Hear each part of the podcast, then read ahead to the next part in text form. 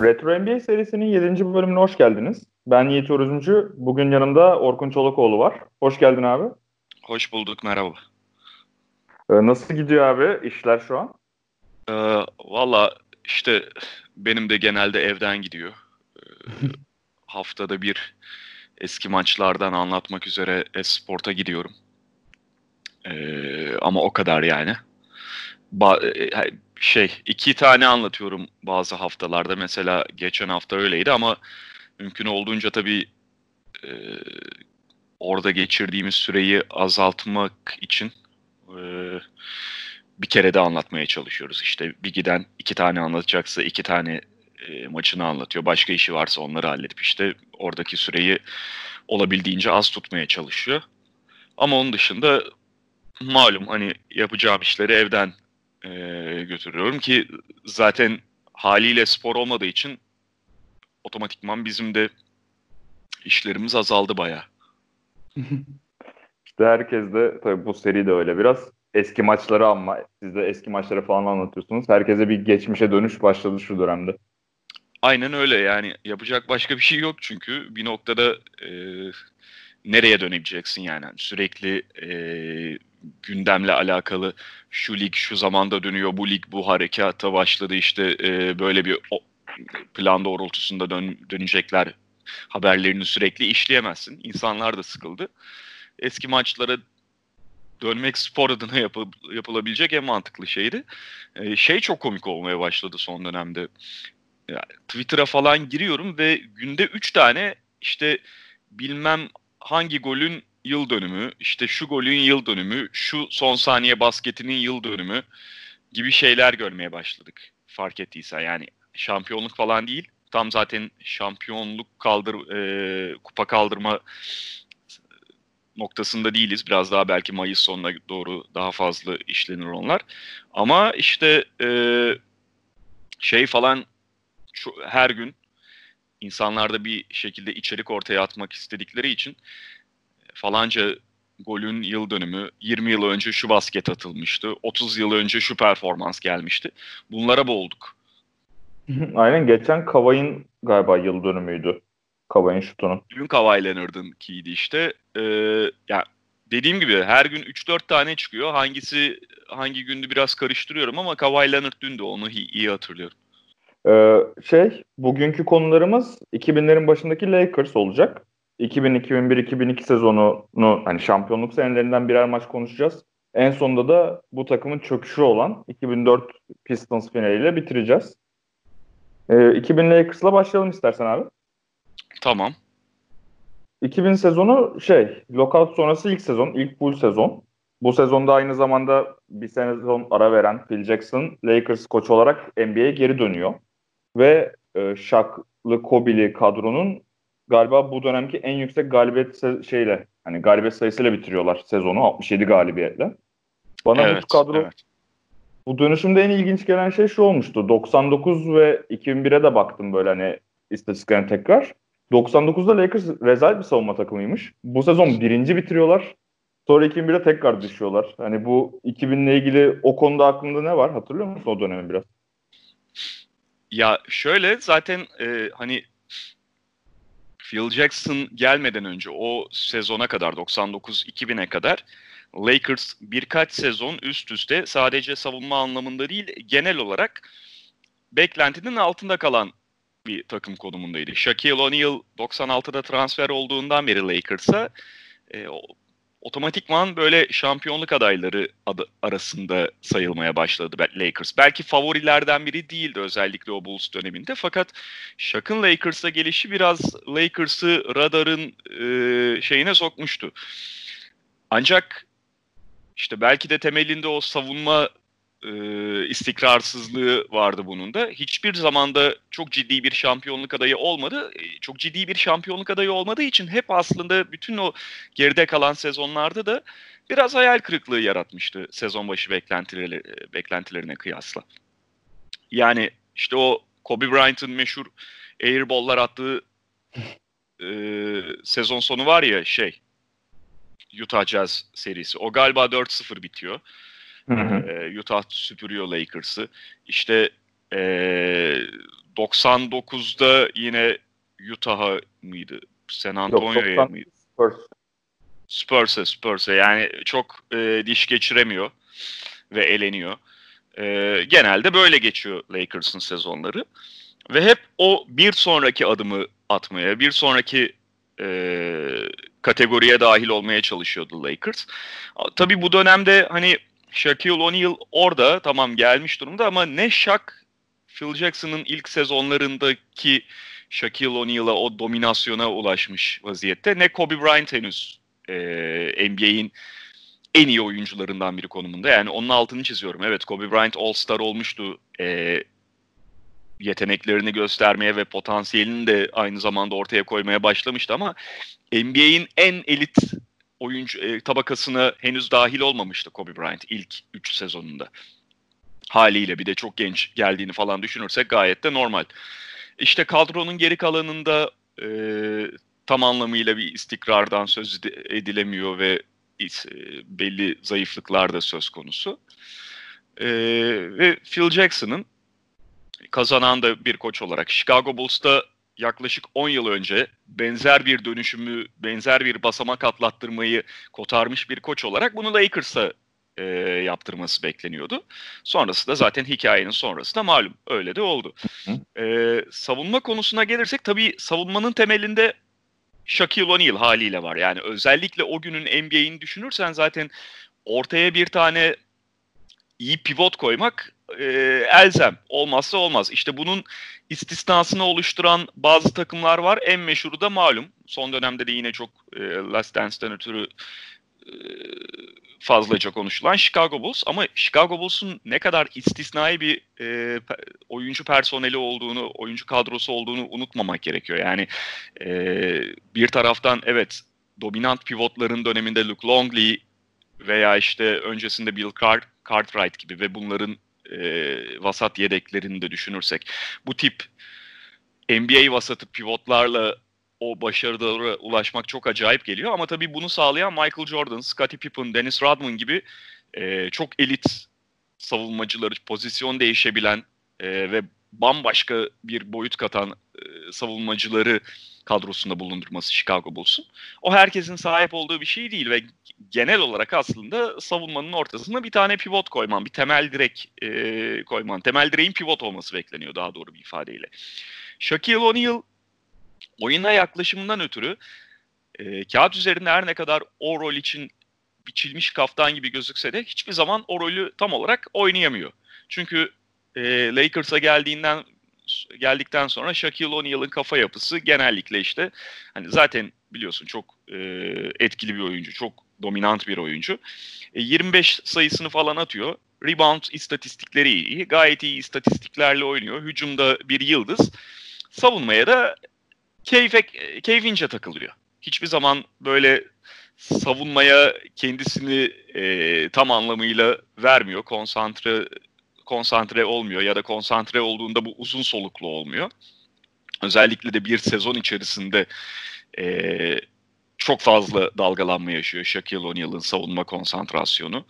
E, kadronun zaten diğer parçaları az önce de ifade ettiğim gibi belli zayıflıkları olan ve yine istikrarlı e, istikrar oluşturamayan parçalar. E, dolayısıyla da Lakers e, oyunun savunma yönünde ve genel olarak da çok inişli çıkışlı bir takım. Bir gün çok böyle e, gerçekten NBA'in en iyileriyle başa çıkabilecek bir takım gibi gözükürse, gözükürken iki gün sonra da çok e, farklı seviyede hiç böyle playoff yapmanın ötesine geçemeyecek bir takım gibi gözükebiliyor. Bu istikrarsızlık Lakers'ın o dönemdeki kimliği olmuş durumda. Phil Jackson'ın değiştirdiği en önemli şey bir kere Shaquille O'Neal'ın kafa yapısını değiştirmek. Ha, Shaq, Phil Jackson'dan sonra bir Ben Wallace olmadı elbette. Ee, ha, yine tabii ki hücumuyla daha çok öne çıkan oyunun hücum tarafına her zaman daha fazla konsantre olan bir oyuncuydu ve Shaq'ın mesela o Kobe Bryant'la şey e, gerilim yaşadığı dönemde falan Phil Jackson'ın gelişinden bir süre sonra, bir iki yıl sonra önemli bir demeci var belki sen de hatırlarsın. E, şey diyordu. Köpek alıyorsunuz evinizi koruması için ama o köpeği beslemezseniz, o köpeğe kemik atmazsanız köpek de e, görevini, vazifesini yapmaz. Ondan sonra e, ev, evinizde savunmasız kalır diyor. Yani şey demeye getiriyor. Sen bana hücumda top atmazsan, sen bana hücumda e, benim ihtiyacım olan kadar besleme yapmazsan, o topları vermezsen ben de savunmada takılmam demeye getiriyordu. Her zaman sonuçta e, beklendiği gibi biraz da hücum odaklı, hücumu ön plana alan, savunma e, enerjisi de hücumdaki performansına göre değişim yaşayabilen bir oyuncu. Shaquille O'Neal. Ama Phil Jackson geldikten sonra adamın oyuna bakışı, bu sadece savunma yönünde de değil yani hücumda da performansı yukarıya çıktı ama bilhassa savunmada oyuna bakışı ve ciddiyeti önceki döneme göre çok daha fazla değişiyor. Ee, tabii bunun yanında Kobe Bryant'ın olgunlaşması da çok önemli bir etken. Orasını kesinlikle atlamayalım. Yani Kobe Bryant işte 96'da lige girdi. Lige girdiğinde de henüz 18 yaşındaydı malum.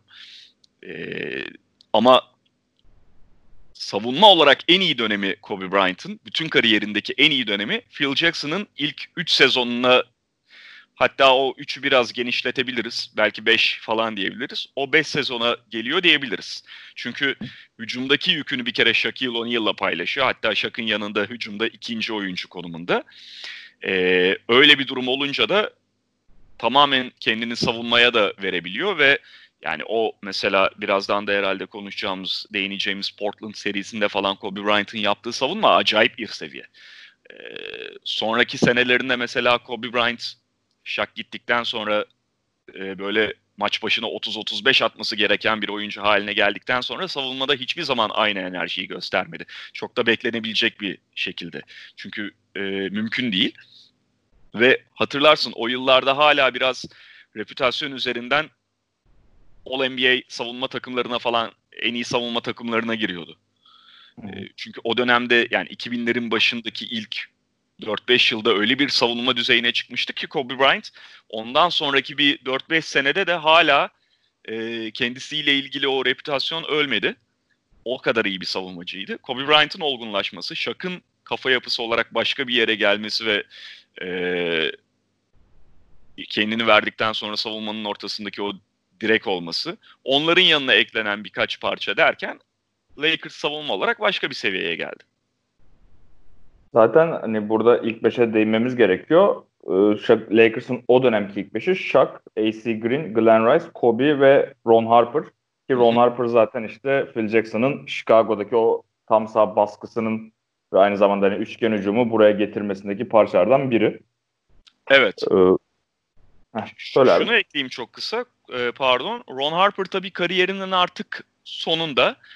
Ee, ama yine de Phil Jackson'ın istediği belli şeyleri yapabiliyor. Özellikle de fizikli guard olarak Phil Jackson'ın istediği bir profil ve onu dolduruyor Ron Harper.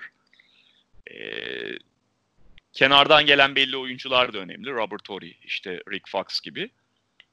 Ve tabii ki bunlar yani Robert Torrey ya da Rick Fox ne bileyim e, bir Dennis Rodman etkisi getirmiyorlar takımın savunmasına ama yine de joker olabilecek belli eşleşmelerde Phil Jackson'ın çok işine yarayan oyuncular. Çünkü dediğim gibi Ron Harper artık kariyerinin sonlarında ne kadar hala e, belli eşleşmelerde etkili olabilse de savunma anlamında konuşuyorum. AC Green de öyle. AC Green de yani hani bir şeyleri dolduruyor ama e, zaten yaşı çok ilerlemiş durumdaydı ve özellikle hücum yönünde hemen hiçbir şey alamıyorsun AC Green'den. Ya bu 2000 kadrosu ona değindin o aklıma geldi abi. Baya da geniş bir kadro aslında. Hani Ron Harper, AC Green biraz yaşlılar ama yine de 20-25 dakika verebiliyorlar. Fisher, Fox, Corey gibi hani bu dönemin asıl oyuncuları benim gözümden en azından biraz öyle asıl oyuncuları diyeceğim adamlar da kenardan geliyor. Baya 8-9 hatta 10 kişilik bir rotasyonu var bu dönemde. Bir daha bu Lakers kadrosunda belki de hiç görmediğimiz bir şey. Ee, o three-pit döneminin en geniş kadrosu. Çünkü bir kere Glenn Rice da var. Glenn Rice o sezonun sonunda gidiyor. Ee, işte sen de saydın az önce. Glenn Rice var. Dolayısıyla Rick Fox kenardan geliyor. Ee, işte Robert Torrey kenardan geliyor. Yani her ne kadar AC Green ilk beşte dediğim gibi çok tatmin eden bir oyuncu olmasa da öyle ya da böyle e, bir şeyler de alabiliyor AC Green'den. Robert Torrey'i kenardan getirebiliyor. İşte Ron Harper'la Derek Fisher söylediğin gibi point guard pozisyonunu oynuyorlar. Brian Shaw var Brian Shaw mesela o Portland serisi 7. maçında çok kilit. 4 tane falan üçlük atıyor kenardan gelip. Ee, dolayısıyla evet o three-peat döneminin en geniş kadrosu Lakers için. E, playoff'larda baktığımızda da aslında yani sezonu 67 galibiyetle bitirmiş bir takım için NBA finaline gelene kadar bayağı zorlanan bir Lakers görüyoruz. Hani Sacramento serisi ilk turda 3-2 bitiyor. Ve o zamanlar işte 5 maç üzerinden ilk tur serileri. Daha sonra Phoenix Suns'ı 4-1 eledikten sonra Batı finalinde e, güçlü rakip Portland'a karşı bayağı zorlanıp işte tarihi bir 7. maçla NBA finaline çıkıyorlar. Hı hı. O 7. maçta zaten hani aslında şimdi 2002 serisini Kings üzerinden konuşacağız. Bu dönemde aslında biraz 2000, 2000 Portland serisi üzerinden konuşulabilecek bir şey dönem. Öyle yani 2002'deki kadar belki hani e, gerçek NBA finali diyemeyebilirsin. Çünkü Indiana Pacers da gayet iyi bir takımdı. Hani 2000'de hı hı. finalde karşılaştığı takım Indiana Pacers da gayet iyi bir takımdı. 2002'de çünkü New Jersey Nets'le karşılaşıyor ve yani o Sacramento serisi sonrasında çerez bile değil neredeyse Nets e, Lakers için. O yüzden biz de Kings serisini konuşacağız. Ama şöyle söylemek gerekiyor. Belki evet o da 2002'deki kadar net bir fark yoktu ama Portland'da Indiana'dan biraz daha iyi bir takımdı. Zaten hani elenmenin eşiğine kadar da Lakers elemenin eşiğine kadar da geliyorlar. 15 sayıdan falan dönüyor Lakers e, son maçta evinde. Seri de ilginç. 3-1 öne geçiyor Lakers. Ama 5. veya 6. maçları kaybediyor. Hatta e, bir tanesini çok farklı kaybediyor. Ve demin geniş kadrolardan bahsettik ya. Yani. Lakers'ın işte 3-peat döneminin en geniş kadrosu olduğundan bahsettik 2000 takımının. Portland daha da geniş bir kadro. Belki Shaquille O'Neal ve Kobe Bryant ayarında iki oyuncuları yok. Ama onlara çok yakın, onlarla eşleşebilen ve çok geniş kadroyla desteklenen oyuncuları var. Yani kim onlar? Mesela Rashid Wallace. E, kariyeri boyunca çok istikrarsız bir oyuncu oldu Rashid Wallace. Kendi ölçüsünde konuşuyorum. Kendi standartları ölçüsünde. Ama Rashid Wallace o seriyi çok iyi oynuyor. Hı hı. E, Sabonis Shaquille O'Neal'ı fizik olarak karşılayabiliyor ve sürekli yardım da getiriyorlar. Çok iyi savunmacılara sahip bir takım o Portland takımı. Scottie Pippen o takımda ve o sezonun başında Scottie Pippen'ı Phil Jackson Lakers almayı çok istiyor. Ama Scottie Pippen Houston'daki tek sezonunun ardından hala Houston'da oyuncusu. Yani free agent falan değil. Zaten free agent olsa bile malum para isteyecekti. Ee, Lakers o takası kotaramıyor Phil Jackson çok istemesine rağmen. E, Portland takaslı Scottie Pippen'ı. E, Scottie Pippen orada ve evet belki o da artık kariyerinin sonuna doğru yaklaşıyor ama yani o takımın hücumdaki yönlendiricisi ve aynı zamanda savunmadaki lideri olarak nasıl bir etkisi olduğunu tahmin ede- edebilirsiniz. İşte Steve Smith var, Damon Stoudemire var, kenardan Bonzi Wells geliyor, ee, şey geliyor, Jermaine O'Neal'a falan zaten gelmiyorum. Yani Jermaine O'Neal daha çocuk o dönemde. Ondan sonra Indiana Pacers'a geçti. Sonra e, serpildi Jermaine O'Neal. Şey var. Yedek pivot ya. Detlef Schrempf var. Brian Grant var. Brian Grant var. Brian Grant bak bayağı etkili bir oyuncu o dönem. Bayağı etkili bir oyuncu. Yani var oğlu var. Lakers'a göre daha geniş bir kadrolar. Hı. Ve gayet de iyi eşleşiyorlar Lakers'la. Mesela ben iki hafta falan oldu Esport'a bu e, eski maçlardan biri olarak da o serinin yedinci maçını anlatmıştım. Portland Lakers serisinin. Abi Shaquille O'Neal ilk periyot sayı atamadı. Yedinci maçtan bahsediyoruz. İki ilk sayılarını daha doğrusu ilk basketini ikinci periyodun ortasında hatta böyle ilk yarının bitiminde 4 dakika kalan falan atabildi Shaquille O'Neal. O kadar iyi savunuyorlar Shaq ve Shaq'ın hangi döneminde olduğunu işte az önce de konuştuk yani en dominant Shaquille O'Neal'dan bahsediyoruz.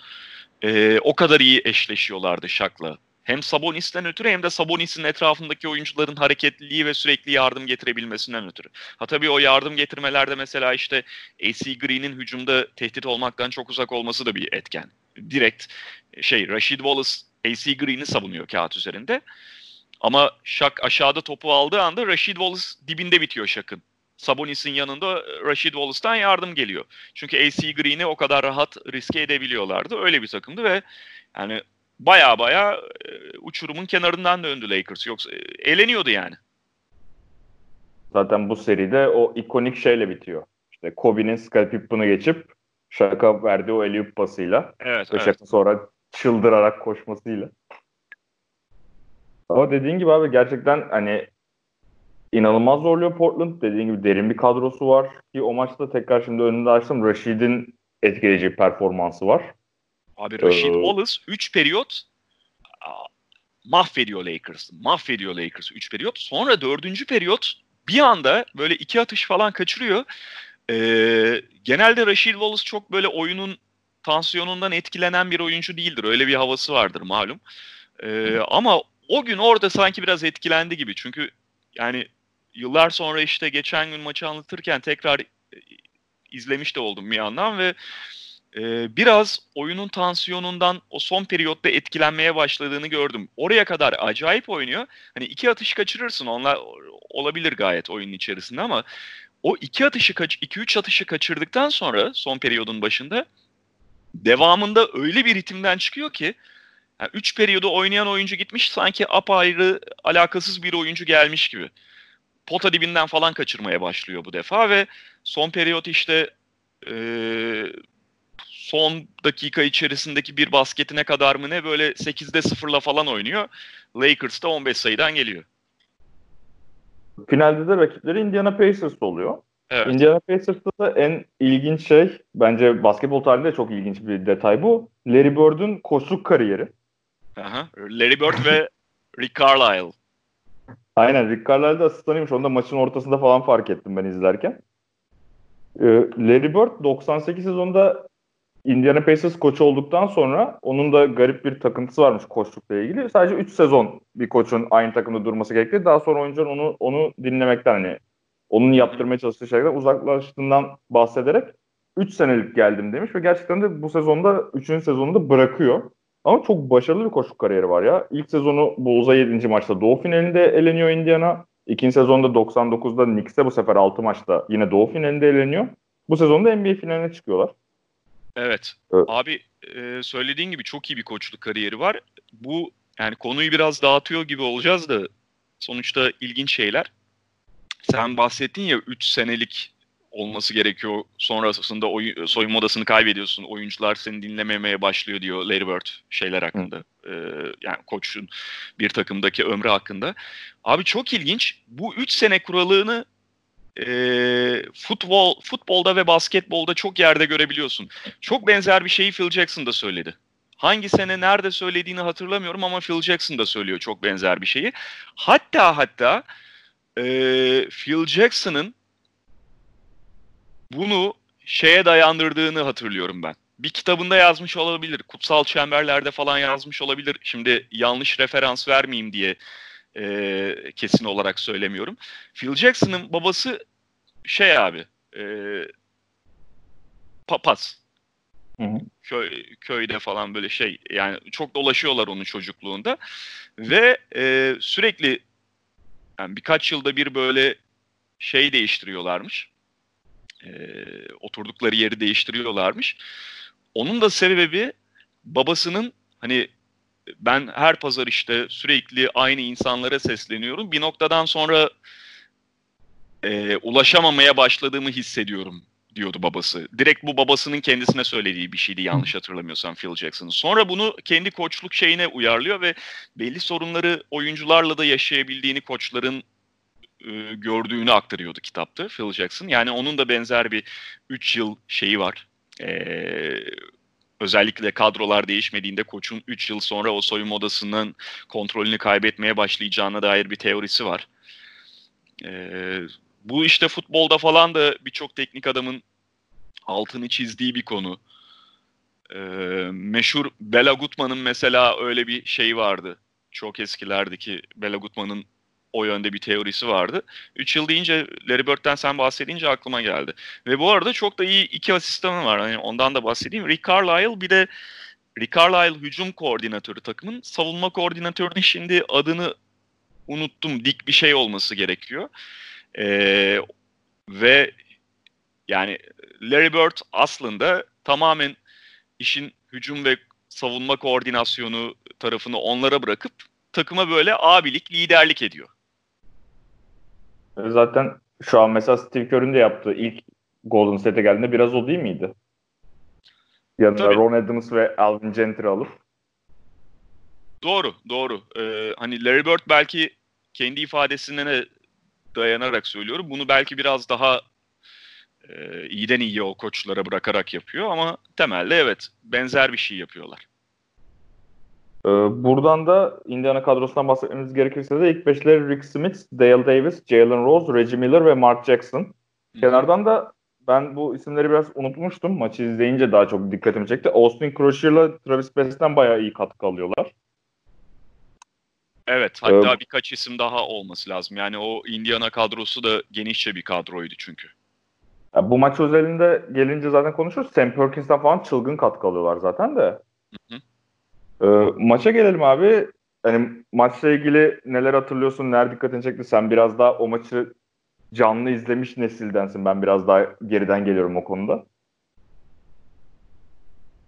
Abi şöyle, e, şimdi en başta hani şunu söyleyelim. Demin işte Portland kadrosundan uzun uzun bahsettik. Indiana kadrosu da birincisi evet geniş bir kadro. İkincisi yine Shaquille O'Neal'ın arkasına e, onun fiziğini karşılayabilecek gibi gözüken birini veriyorlar. Kağıt üzerinde en azından Rick Smith'le. Fakat e, tam anlamıyla Portland kadar, Sabonis kadar, Sabonis ve etrafındakiler kadar kontrol edemiyorlar. Ve ilk iki maç mesela şeyle geçiyor.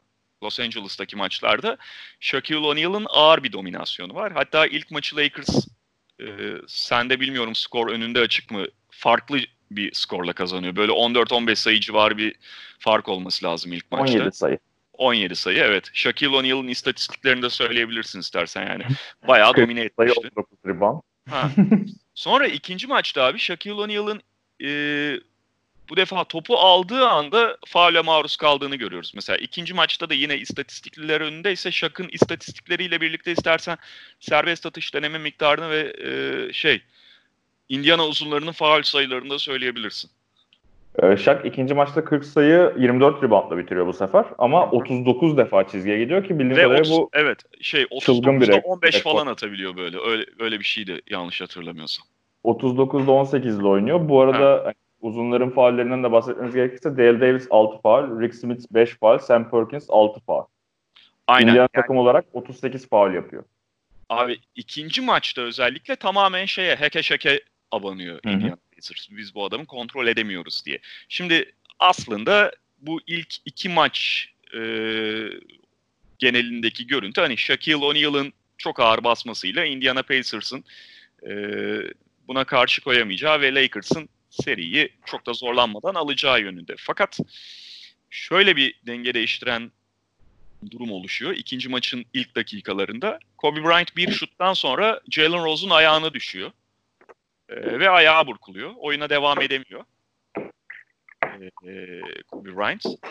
Hı hı. Üçüncü maçta da yanlış hatırlamıyorsam oynamıyordu zaten. Aynen. Indiana'daki üçüncü maçta da oynamıyor ve üçüncü maçı Indiana Pacers kazanıyor. Sonra dördüncü maça dönüyor Kobe. Ee, aslında yüzde yüz iyileşmiş değil. Yani nor- hep söylenir yani normal sezon olsa iki hafta kaçırırdı ama işte playoff'ta kendini zorluyor derler belli sakatlık durumlarında belli oyuncular için. Kobe'ninki de biraz öyle bir durum. Hatta kendi ifadesi de vardı galiba ona dair. Yani o normal sezonda olsa e, o sakatlık beni 3 hafta falan yatırırdı ama final serisiydi e, zorlamam gerekiyordu gibi bir demecini hatırlıyorum. Dördüncü maça kendini zorlayıp işte iğneyle miğneyle galiba e, şey dönüyor Kobe Bryant. Ve Indiana'daki maçlarda biraz hani sağ avantajı falan da derken Shaq'ı biraz daha iyi kontrol ediyor şey e, Indiana Pacers. Hatta bu dördüncü maçta Shaquille O'Neal işte meşhur uzatmada 6 faulle uzatmada mıydı normal sürenin sonunda mıydı 6 faulle oyun dışında kalıyor. Ee, şey Uzatmanın başında olması sanırım lazım. Ay, yani şey John Sally'nin girdiğini hatırlıyorum da uzatmanın başı olabilir ya. Evet.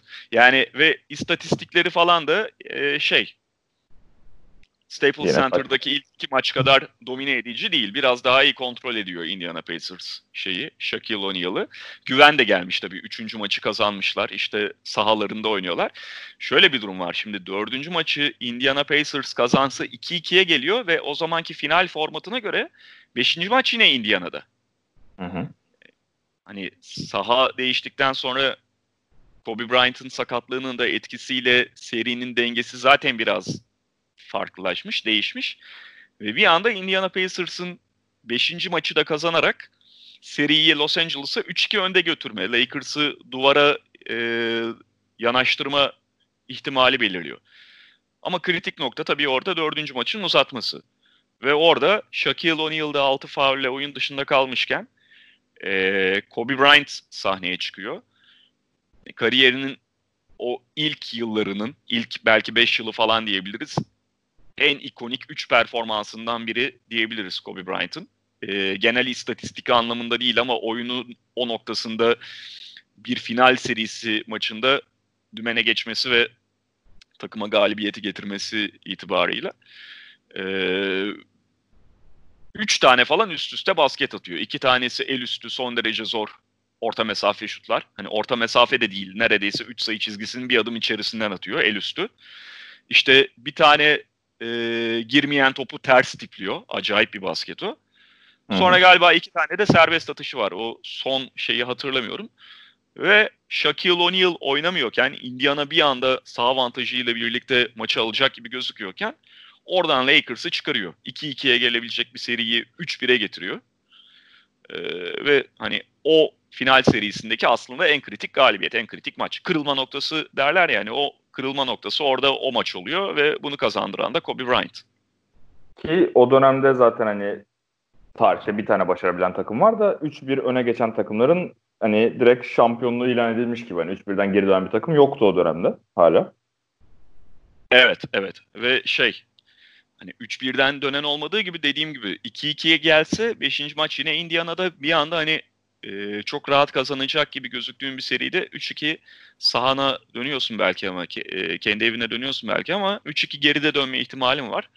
Ama buna izin vermiyor Kobe Bryant ve o ikinci ve üçüncü basketinden sonra Lakers'ı önde tutarken Shaquille O'Neal da işte oyun dışında e, şey böyle Lakers bench'ine doğru merak etmeyin ben buradayım gibi bir hareketi var. Şey bu Cristiano Ronaldo'nun alma sevinci gibi.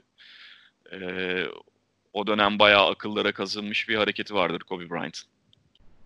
Ee, şey ben bir de bu eski maçları izlerken biraz da hani modern dönemin anlayışıyla o zamanki hani şu anki kafayla o zamanki maçları yorumlamaya da çalışıyorum. Şey çok dikkatimi çekti. Ki bu bundan sonraki maçlarda da biraz görüyoruz. Hani Kobe'nin aslında biraz Shaq'la birlikte oynarken hani hep şey algısı vardır ya. İşte Shaq'la oynadığı için işler rahat algısı vardır ama aynı zamanda biraz da böyle ellerinin bağlı olduğunu da görüyorum ben Kobe'ni izlerken. Yani çok fazla dış şut deniyor ama çok fazla dış şuta da bağımlı kalıyor çünkü şak içeride, herkes içeride. Bu yüzden sadece orta mesafelerle oyunu açabiliyor Kobe.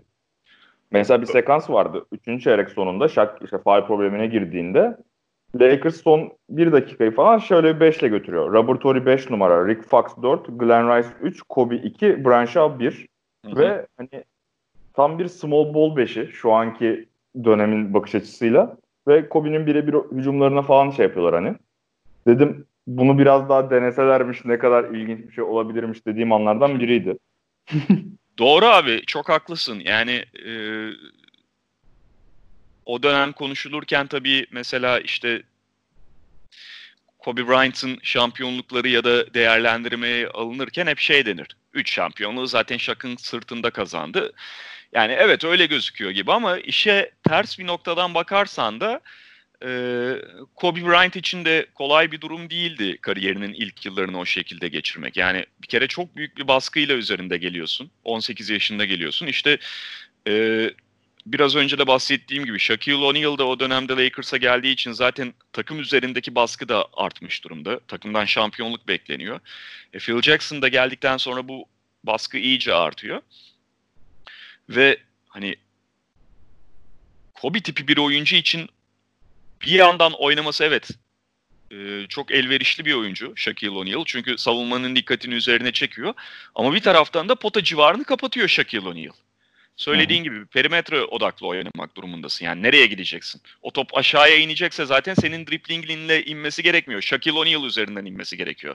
Ha bir iki katla falan basket bulabilirsin ama temelde o noktayı, o bölgeyi işgal eden oyuncu belli. Ve şey de yok hani şöyle de düşünülmesin işte Shaquille O'Neal o kadar etkili bir oyuncu ki ona top indiğinde zaten yardım gelecek bir yerlerden. E, Kobe Bryant da boş kalacak. E, yardım geliyor da hiçbir zaman Kobe'nin üstünden gelmiyor ki.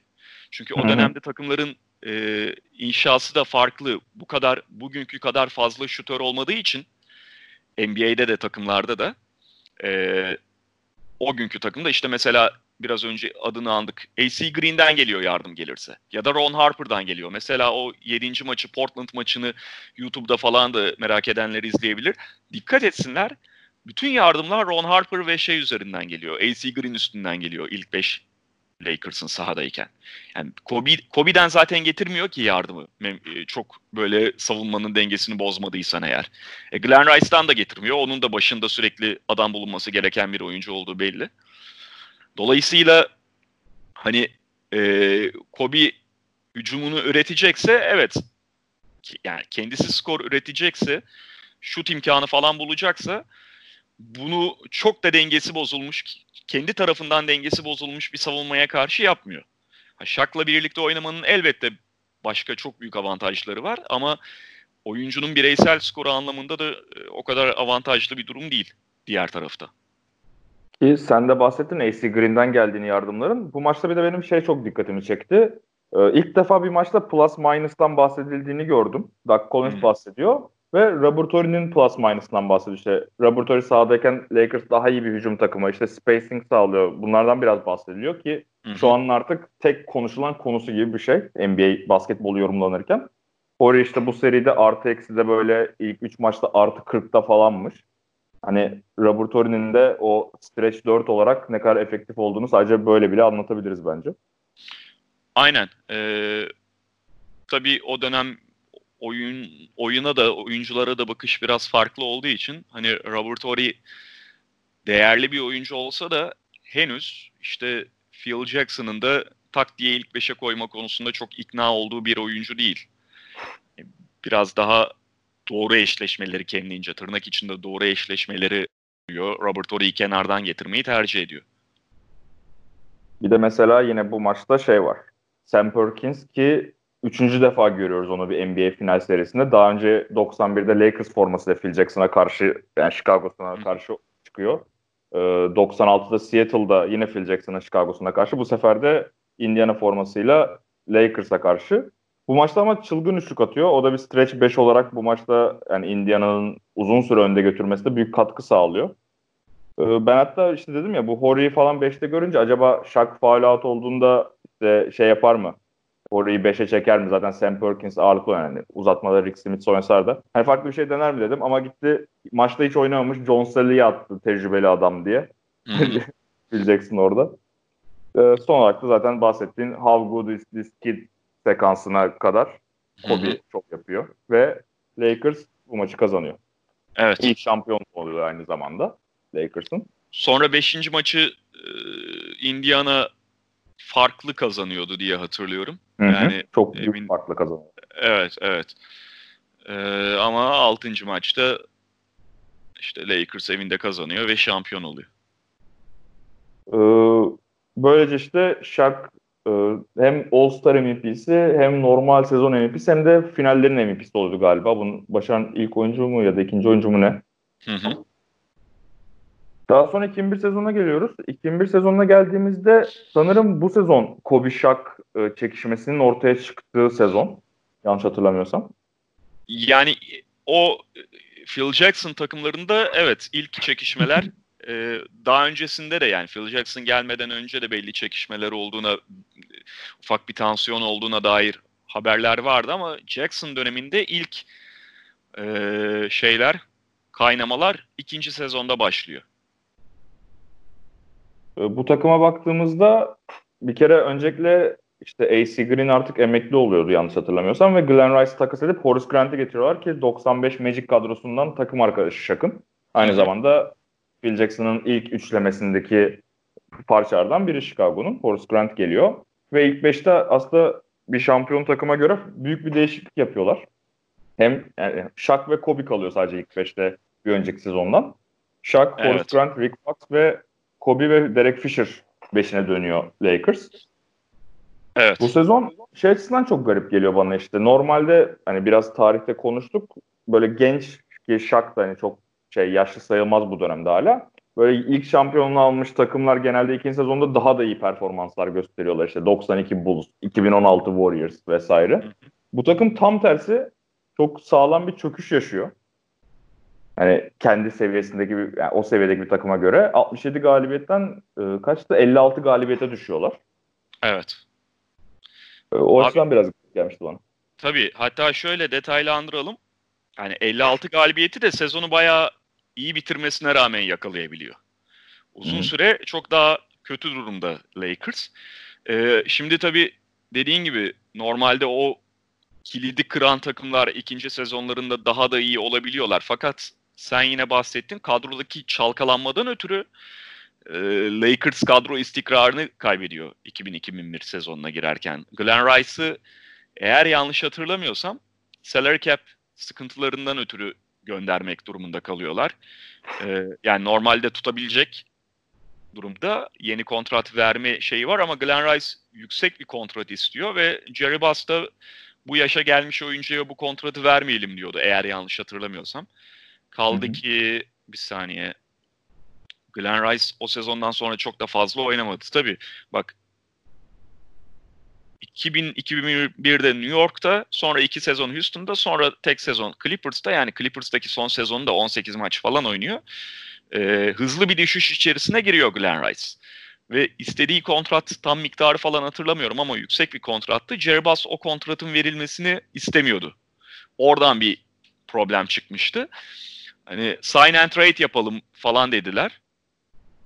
Ee, Horace Grant de işte o takasla geldi ya Hı hı.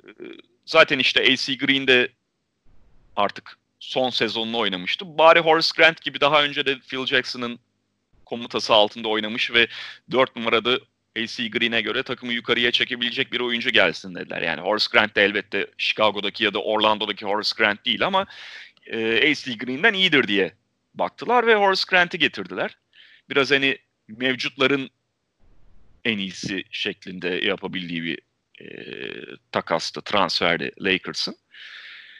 Isaiah Ryder'ı takıma katmaya çalıştı Lakers. Katmaya çalıştı derken kattı zaten de hani takıma adapte etmeye çalıştı. Glenn Rice'dan boşalan işte üçüncü skorer rolünü Isaiah Ryder doldurur düşüncesi vardı. Isaiah Ryder'ı da o dönemi bilenler hatırlayacaktır. Çok yetenekli bir oyuncu ama çok büyük bir artı aynı zamanda. Kafa kırık ve Isaiah Ryder her ne kadar işte e, takıma gelip 67 maç falan oynasa da hiçbir zaman adapte olamadı. Yani sezon sonuna doğru artık şey olmuştu. E, gözden çıkarılmıştı. E, dolayısıyla Rick Fox'ın işte Robert Torrey'nin falan biraz daha öne çıkması gerektiği bir sezon oldu. Esas sezonu döndüren adamlardan biri çok enteresan ama şey Derek Fisher. Şimdi playofflardan önce Lakers böyle 8 maçlık bir galibiyet serisi yakalıyor. Onun öncesinde son derece istikrarsız. Sezon geneli de öyle geçiyor zaten. Epey böyle tartışmalarla birlikte işlenen bir sezon oluyor. İşte Kobe Bryant, Shaquille O'Neal gerginliği vesaire. Ee, önceki sezona göre çok daha istikrarsız bir Lakers var. Derek Fisher Şubat ayı şey sakatlıkla başlamıştı o sezona ve Şubat ayına kadar yanlış hatırlayamıyor, e, hatırlamıyorsam oynayamadı o sezon. Hı hı. Şubat ayı içerisinde olması lazım. Bir, Mart ayında. Mart ayında mı? Hı hı. Ee, tamam bak o kadar oynayamamış. Mart ayında bir Boston Celtics maçıyla sahalara dönebiliyor sakatlıktan Derek Fisher. Ve sezonunda zaten normal sezonu sadece 20 maç oynamış olarak tamamlıyor. O Boston Celtics maçında Derek Fisher bak sakatlık dönüşü ilk maçı 26 sayı atıyor.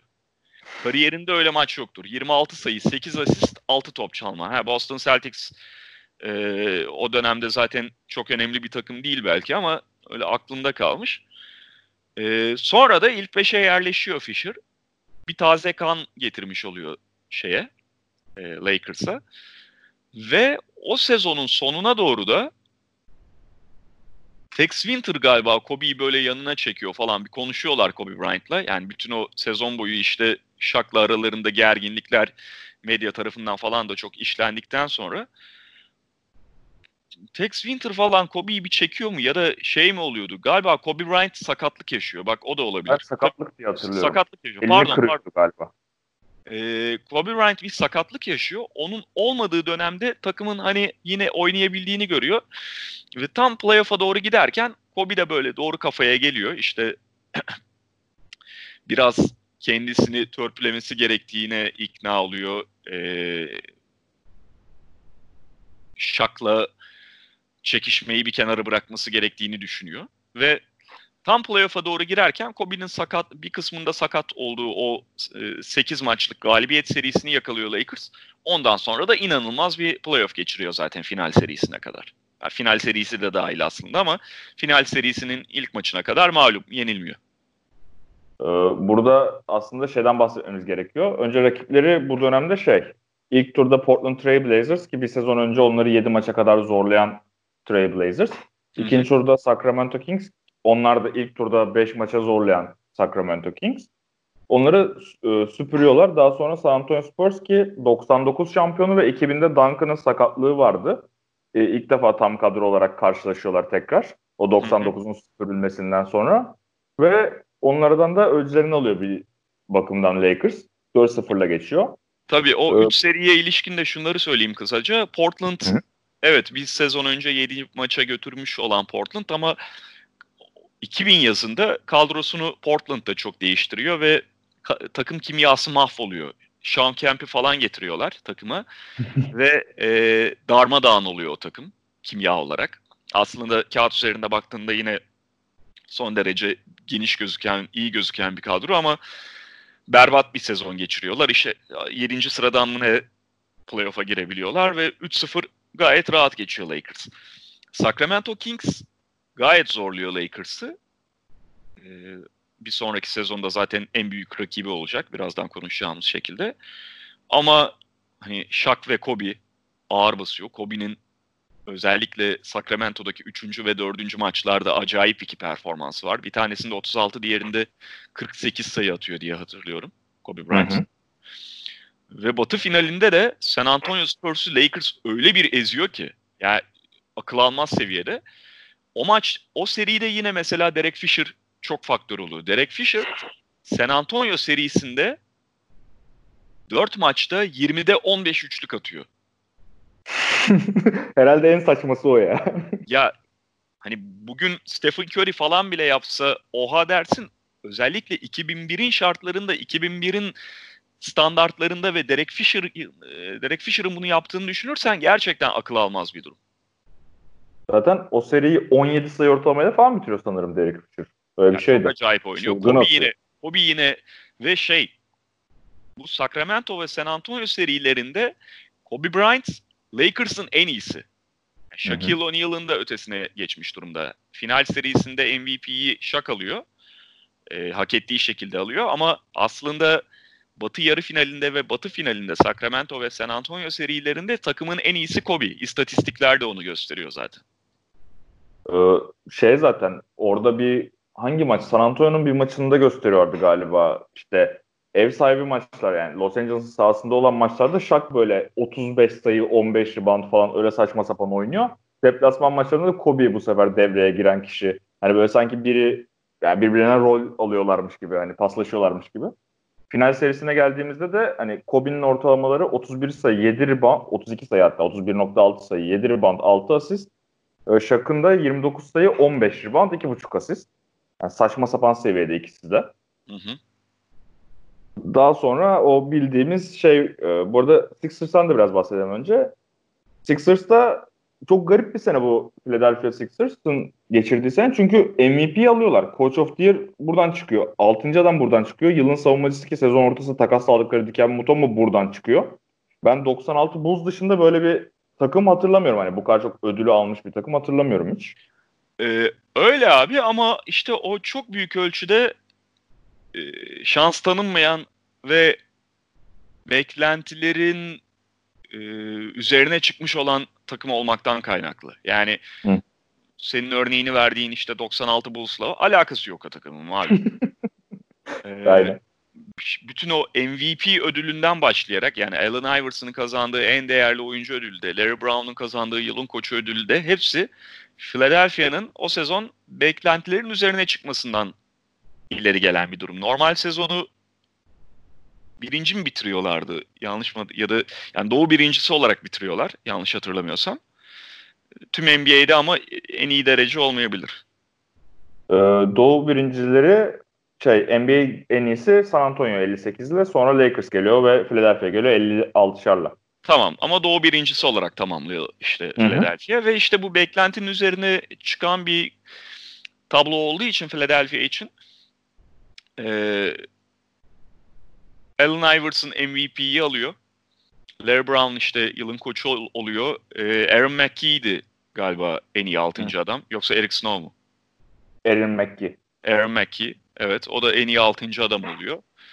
Ee, ama yani şunu da söylemek gerekiyor. Şimdi Doğu Konferansı yıllarca biliyorsun Batı'nın gerisinde falan şeklinde konuşuldu zaten. 2000'li yıllarda falan özellikle 2010'larda da bugün hala konuşulan bir durum. Ee, ve bunun o kontrastın en net, en dramatik örneklerinden biri 2001 ve 2002. 2002'yi birazdan konuşacağız. 2001'de de çok değişen bir tablo yok aslında. Şimdi Philadelphia'nın finale gelene kadar elediği takımlara bak. İşte Milwaukee Bucks'ı geçiyorlar Doğu Konferansı finalinde. Milwaukee Bucks'ın pivotu yok. Hı hı. Pivot diye ki uzunların dediğim demin dediğimiz gibi çok daha öne çıktığı bir dönemde pivot diye e, kalıplı bir grup kazmayı oynatıyorlar dizi halinde böyle. İşte dış oyuncuları falan etkili ama biraz böyle iyi takım ama o kadar seviyesinde kalıyor şey Milwaukee Bucks. Keza onun öncesinde Toronto Raptors e, benzer bir durumda. Vince Carter'ın Toronto Raptors'ı. Hı hı. Yani öyle çok sert bir Doğu Konferansı'ndan, çok iyi bir Doğu Konferansı'ndan geldiklerini zaten söyleyemeyiz. Indiana Pacers'ta hani dinlerken ulan bir sene önceki Indiana nereye gitti diye düşünenler olabilir. Larry Bird o 3 sene kuralı, kendi koyduğu 3 sene kuralının sonunda koçluğu bırakıyor ve Isaiah Thomas takımın başına geçiyor. Ama Isaiah Thomas'ın koçluğunda Indiana her ne kadar kadrosunu büyük ölçüde korusa da hatta hatta Jermaine O'Neal'ı falan eklemiş olsa da Jermaine O'Neal çünkü Pacers'a geldikten sonra çok daha farklı bir oyuncu oluyor. Çok daha böyle öne çıkıyor. Ee, hiçbir zaman o Larry Bird dönemindeki istikrarı gösteremiyor ve hayal kırıklığı yaratıyor. Keza New York Knicks e, o dönemde mesela Doğu Konferansı'nda ciddi aday olması beklenen takımlardan biriyken e, kötü yönetiliyor falan ve onlar da arkasını getiremiyorlar. O 99 lockout sezonunda San Antonio ile oynadıkları finalin arkasını getiremiyorlar. E, böyle takımlar vardı o konferansında. Meydan biraz Philadelphia'ya kalmış durumda. Toronto serisinden bahsettim. Benim böyle ilk basketbol tarihine bakmaya başladığımda en çok böyle hype'lanarak izlediğim serilerden biriydi. Gerçekten Vince Carter, Iverson düellolarını izlemek inanılmaz keyifli. Bunu kesinlikle tavsiye ederim dinleyenlere. Hani ne kadar şey olsa da dediğin gibi kadrolar biraz zayıf olsa da Vince Carter'la Iverson'ın bu serideki bireysel performansları inanılmaz ya. Evet ama şey e, işte hani o da zaten ikinci turu olması lazım Doğu finalinin. Şey Doğu finali diyorum. Doğu konferansının ikinci turuydu. Şey işte Vince Carter'ın son şutu kaçırmasıyla geçen Philadelphia. Buraya baktığımızda ilk maçı işte ki zaten bu seri nedense ne kadar Lakers kazansa da her zaman sonsuza kadar da böyle olacak gibi geliyor bana. Iverson'ın kazandırdığı ilk maç üzerinden konuşuluyor. Hı hı. Ee, o maçla ilgili şey dikkat çekiciydi. Bu ikinci maçın başında gösteriyorlar. Kobe işte dediğim gibi o seri bu seriye gelene kadar 31.6 sayı ortalamasıyla oynuyor. Fisher de hı. 15 ile oynuyor. Ama ilk maçta bu ikisi toplam 15 sayı bulabiliyor sadece. Hatta sayı bulamıyor. Bu dikkatimi çekmişti. Ki Kobe'nin sanırım bu bütün playoff dönemindeki tek kötü maçı falan şey. ilk maç. Evet çok kötü yüzdeyle oynuyor. Hı hı. Sixers tarafına geldiğimizde de bayağı bir sakatlıklarla boğuşan bir Sixers var. Herkesin aynen. maç öncesi sakatlıklardan bahsediyor. Zaten ilk beşlerinde çıkan George Lynch, George Lynch'ti galiba. O da sakatmış. Seride yok. Jermaine Jones çıkıyor ilk beşte. Hı, hı hı. Ee, senin bu maçta dikkatini çeken neler oldu abi? Şimdi hani ikinci maça geliyoruz. İşte ilk maç sen de bahsettin zaten NBA'in NBA tarihinin en acayip e, bireysel final performanslarından biri. Allen Iverson Lakers'ın neredeyse tek başına yeniyor ilk maçta. 48 atıyor. Ee, ve şey çok da yüzdeli atmıyor aslında. Hani 41'de 18 ile 48 atıyor ama o Philadelphia takımı öyle ya da böyle sayıya nasıl gelecekse gelsin çok ihtiyaç duyduğu için özellikle o Sixers takımı içerisinde çok büyük bir performans Allen Iverson'ın 48 atması. Ve Shaq dışındaki Lakers'ta işte e, başta Kobe ve Fisher söylediğin gibi olmak üzere beklenti altında kalınca çok düşük yüzdelerle oynayınca Lakers ilk maçta kaybediyor. İkinci maçın da ilk bölümünde yani ilk yarısında diyebiliriz. Lakers aslında oyunu öyle kontrol edemiyor. Yani normalde şunu bekle, bekleyebilirsin işte tar- taraflardan bir tanesi favoriyken ilk maçı kaybetmişse ikinci maçı yine sahasında oynarken artık bir tane yumruk indirir. Değil mi? Hı hı. Dediğim gibi favori ise ki Lakers öyleydi. Çok ağır favoriydi. İlk maçı öyle de, ya da böyle bir tane ekstrem performansa kaybediyorsun. İkinci maçta öyle bir performansa izin vermediğin takdirde e, aradaki fark net biçimde sahaya yansır. Kaldı ki ikinci maçta hakikaten Allen Iverson'ı bu defa kontrol ediyor Lakers. Iverson 23 sayı atıyor. 29'da 10 isabetli oynayabiliyor. Hatta ilginç olarak serbest atışlarda da 4'te 0 atıyor Allen Iverson. Ee, ve maçın başında ilk 7 şutunu falan kaçırıyor. Tam miktarı hatırlamıyorum. Kötü de başlıyor maça. Yalnız şöyle bir şey oluyor. Ee, diğer tarafta Philadelphia bir Shaquille O'Neal'ın ilk maçtaki kadar ezici üstünlük kurmasına izin vermiyor. Yani ilk maçta işte 44 atıyor Shaquille O'Neal. İkinci maçın ilk bölümünde Shaquille O'Neal'ı biraz daha böyle gömülerek kontrol ediyorlar. İkincisi ve daha önemlisi Iverson dışındaki Philadelphia oyuncuları bu defa hücumda kendi standartlarının çok üzerinde oynuyorlar ilk yarıda. Yani kim bu oyuncular? İşte Aaron McKee ilk yarıda mesela çok iyi şut atıyor. El üstü şutlar falan sokuyor. Diken ve Mutombo'dan bir şeyler alabiliyorlar. Ee, şey kenardan gelip Eric Snow çok tuhaf iki tane falan basket atıyor ilk yarıda yine. Hatta hatta Matt Geiger. Sonra yine yedek pivotlar, yedek uzunlardan biri olan Todd McCullough. Bu oyuncuların her birinin kendi standartlarının çok üzerinde oynaması e, hücumdan bahsediyorum. Hücumda kendi standartlarının üzerinde oynaması Philadelphia'nın ilk yarıda oyunda kalmasını sağlıyor.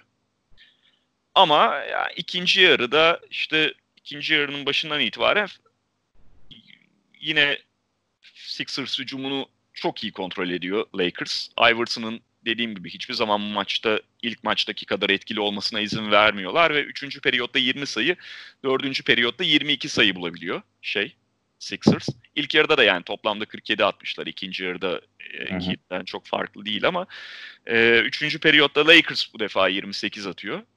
Maçtaki en fazla sayı buldukları periyot.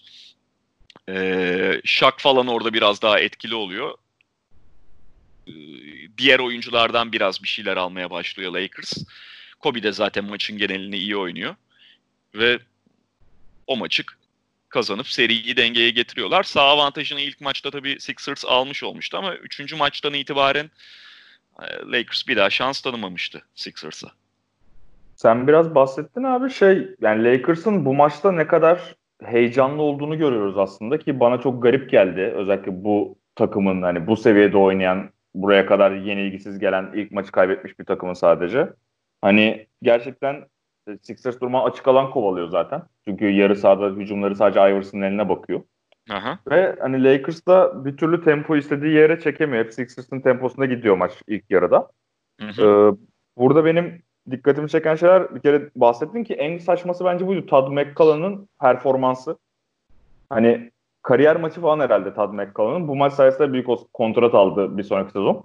New Jersey'den evet, falan. Evet. yani muhteşem bir maç çıkarıyor kendisi. Yani 16 dakika sahada 13 sayı 5 reboundla bitiriyor. Ee, şeyi görüyoruz. Şak'ın ne kadar yani hücum reboundları falan domine ettiğini görüyoruz ki herhalde Şak'ın bir maçı ne kadar isteyip istemediğini onun rebound sayıları ve blok sayılarından anlayabiliyoruz. Ki şey maçı... oluyor abi. Maçın ilk yarısında aslında Sixers'ın hücum reboundlarında bayağı üstünlüğü var. Hı-hı. Sonra ikinci yarıdan itibaren Şak biraz daha o reboundları e, Lakers'a doğru çeviriyor İbre'yi. Üçüncü çeyrekte inanılmaz dominant bir şekilde zaten hani evet, orada evet. kopar koparmaya başlıyor Lakers. Şey maçı da zaten 28 sayı, 20 rebound, 9 asist, 8 blokla bitiriyor. 8 blokta NBA finali rekorunu egal etmiş oluyor. Ee, Kobe bahsettim biraz hani tüm maç efektif bu sefer. Bir önceki maçın şeyini hani telafisi gibi oynuyor bu maçta. Ki o da maçı 31 sayı, 8 rebound, 6 asist, 2 top çalma, 2 blokla bitiriyor. Benim dikkatimi çeken ben daha önce eski maçları izlerken bunu demiştim. Hani o zaman oynanan pick and roll şu an bizim pick and roll'umuz değil. Hani bizim bildiğimiz pick and roll değil diye. Mesela Shaq pick and roll'larda o perdeyi neredeyse hiçbir zaman sert koymuyor. Sadece bir kere gördüm. O yüzden not aldım kenara hemen. Forrest Grant 5'e geçiyor ve Kobe'ye perde yapıp potaya devriliyor ve Kobe onu çok güzel pasla besliyor. Evet, evet. Hani bunu çok çok nadir görüyoruz o dönemde. O çok garip geliyor bana ya. Tabii yani bir kere hani e, pick and roll oyunun bugünkü kadar temelinde değil. Saha o kadar açılmıyor. E Shaquille O'Neal da pick and roll pivotu değil zaten. Yani biliyorsun Aynen. hani sırtı dönük olacak. E, triangle o kadar kullanmıyor pick and roll'u. O kadar ağır kullanmıyor. Bütün bunlar etken. Hani hiç kullanmıyor değil ama yani özellikle Shaq'la sahada Shaq varken nasıl oynaman gerektiği belli. Takımın planının ne olduğu belli. Ve şey yapıyor Sixers'ta yani her ne kadar ilk maçı kazanmış olsa da Shaquille O'Neal üzerinden aldığı hasarı biraz sınırlamak, daha iyi kontrol etmek için e, Lakers'ın Kobe dışındaki diğer oyuncularının, Shaq ve Kobe dışındaki oyuncularının kendilerini yenmesine davetiye çıkarıyorlar. Hani buyurun atabiliyorsanız siz atın demeye başlıyorlar. Çok daha fazla Shaquille O'Neal üzerine gelen yardımların gömülmenin arttığını görüyoruz. Ve işte demin dedik ya hani o 3 şampiyonluk three-peat dönemindeki en geniş kadro 2000 kadrosuydu. Hı hı. Ve o yaz Glenn Rice'ın gidişi sonrasında falan tabii ki Lakers kadrosu bir yara almıştı derinlik anlamında. E, hücum opsiyonları, şut opsiyonları anlamında. Oyunun özellikle ilk yarısında da Lakers'ın bu konuda zorlandığını görebiliyoruz. İşte Rick Fox mesela maçı zaten sayı atamadan tamamlıyor. Robert Torrey yine maçın ilk yarısında o kadar da öne çıkmıyordu hatırladığım kadarıyla. Ya yani Brian Shaw falan da bir şey yapamıyor. Ron Harper zaten artık kariyerinin son sezonunda öyle bir faktör değil. Ee, keza Horace Grant aynı şekilde. Dolayısıyla yük çok büyük ölçüde Shaq ve Kobe'nin üzerine kalmış durumda. Diğer oyuncuların biraz devreye girmesi gerekiyor. Yani hem bu maçın ikinci yarısında hem de Philadelphia'daki ilk maçta yani serideki üçüncü maçta diğer oyuncuların o Fisher'ların falan biraz ağırlık koymasıyla Lakers Philadelphia'nın bu savunma stratejisini boşa çıkarabiliyor. Üçüncü maçta da mesela şey var. Biz ikinci maçı konuşuyorduk ama biraz buna bağlı olarak üçüncü maça da geçeyim ben. Üçüncü maçta mesela Robert Torrey bütün dengeleri bozuyor. 15 sayı atıyor kenardan gelip 3'te 3. Çünkü sürekli gömülen bir savunmaya karşı iyi bildiğimiz gibi dışarıdan o savunmaya ceza kesen birinin olması gerekiyor. Abi istatistik bak çok enteresan. Bugün olsa çok gülünür. Ee, onda 4 üçlük bütün maçta. Üçüncü maçta Lakers'ın istatistiği. Ve o 4 üçlük isabetinin 3 üç tanesi Robert Horry'den geliyor. Ee, Robert Horry zaten yani genel olarak birazcık da kafasını gerçekten oyuna veren bir adam olsa o dönemde çok ilginç bir oyuncu olurmuş ya. Ben mesela Houston Magic serisinde inanılmaz beğenmiştim onun performansını. Eski işte Houston şampiyonlukları döneminde hani biraz istikrarsızlık biraz da artık hani tembellik midir bilmiyorum ama Robert Horry çok çok daha özel bir oyuncu olabilirmiş ya. E, tembellik kısmını tam bilemiyorum abi ama Robert Horry ya evet biraz da belki çağının ötesinde bir oyuncuydu. Bazı oyuncular öyle erken geliyorlar ya hani mesela Robert Horry işte bugünkü oyunun içerisinde olsa muhtemelen kendi oynadığı döneme göre çok daha değerli bir oyuncu olurdu. Değerli bir oyuncuydu zaten önemli bir kariyer elde etti işte bir sürü şampiyonluğu var ama e, daha oynadığı takımlarda öne çıkmış bir oyuncu da olabilirdi mesela bugünün basketbolu içerisinde olsaydı. E, bu maçla ilgili benim iki tane daha notum var. Biri Rajabel Kobe'ye çelme takıyor. Bunu daha sonra da çok çok göreceğiz. Ama bu Rajabel Kobe sekansını görmek komik gelmişti bana. Ee, bir de şeyi görüyoruz. Yani 3. çeyrekte Lakers aslında maçı koparmış gibi bir noktadayken Sixers tam sağ baskıyla geri dönüyor maça. Lakers ne yapacağını şaşırıyor. Getiremiyor bir türlü topu. Baskıdan Hı-hı. çıkamıyorlar. Ve Lakers maçın sonunu Phil Jackson sahaya Ron Harper'ı atarak kapatıyor. Ve maçı kapattığı 5 işte Shaq, Ron Harper, Kobe Bryant, Brian Shaw ve Derek Fisher. Evet. Hani baya small small bolanın şakı dışında. Dört tane guardla oynuyorlar. Hı hı. O ilginç bir detaydı benim gözlemlediğim. Evet. Onun dışında da Fisher'ın tam fark 3'e düşmüşken bir tane üçlük atıp böyle yavaş yavaş geriye çekilme yürümesi var ki zaten 2009'da falan da görüyoruz onu sonra. O Fisher'ın artık klasik hareketi oluyor.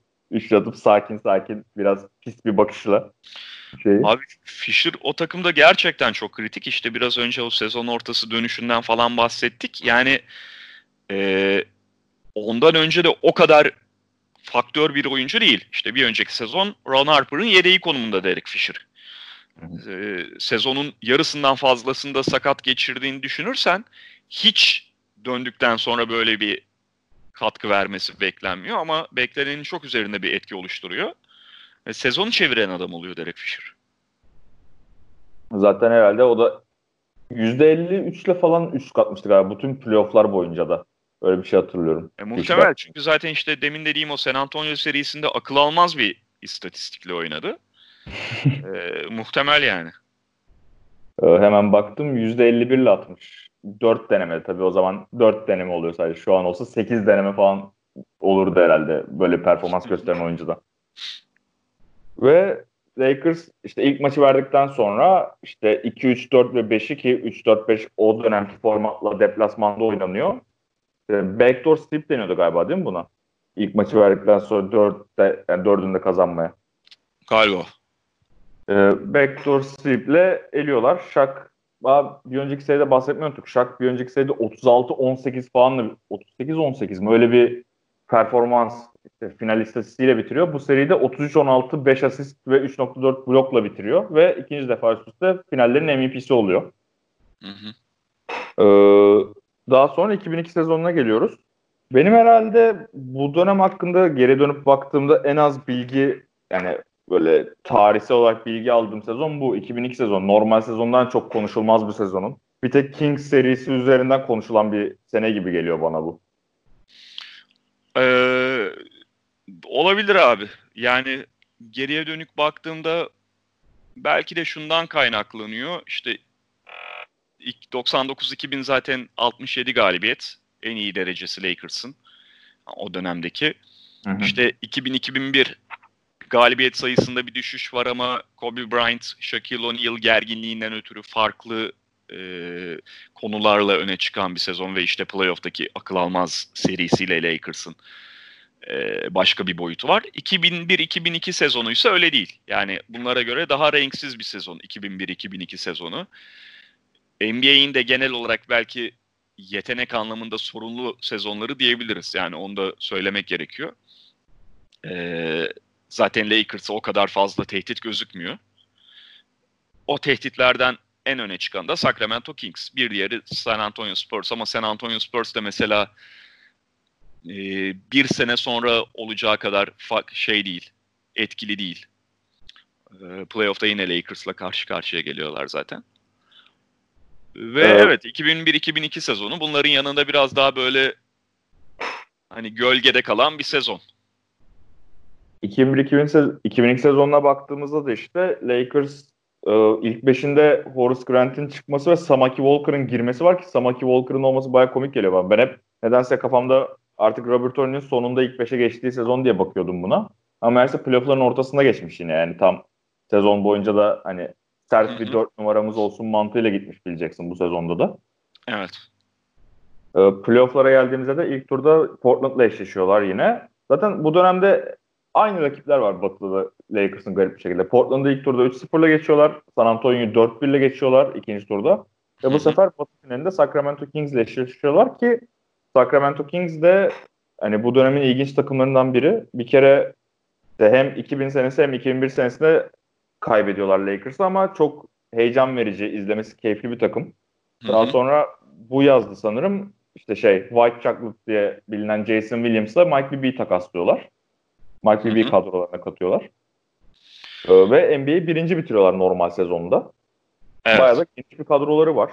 İlk beşleri Vlade Divac, Chris Webber, Peja Stojakovic, Doug Christie, Mike Bibby. Kenardan da Hidayet'le işte Bobby Jackson geliyor. Ki Bobby Jackson da bir sonraki sezonun 6. adamı oluyor zaten. Aynen. Ee, ya şöyle şimdi o bahsettiğin Jason Williams, Mike Bibby takası Sacramento Kings'e yapılan son dokunuş. Yani Jason Williams biliyorsun çok fanı olan bir oyuncudur. O Sacramento Kings'i de o kadar izlemesi keyifli hale getiren e, etkenlerden, unsurlardan biriydi. Ama Jason Williams'la hiçbir zaman Mike Bibby ile oldukları kadar önemli bir şampiyonluk adayı olamazlardı. Sacramento da bunun bilincindeydi. E, o dönemki genel menajerleri Jeff Petrin'in yaptığı en iyi hamlelerden biri.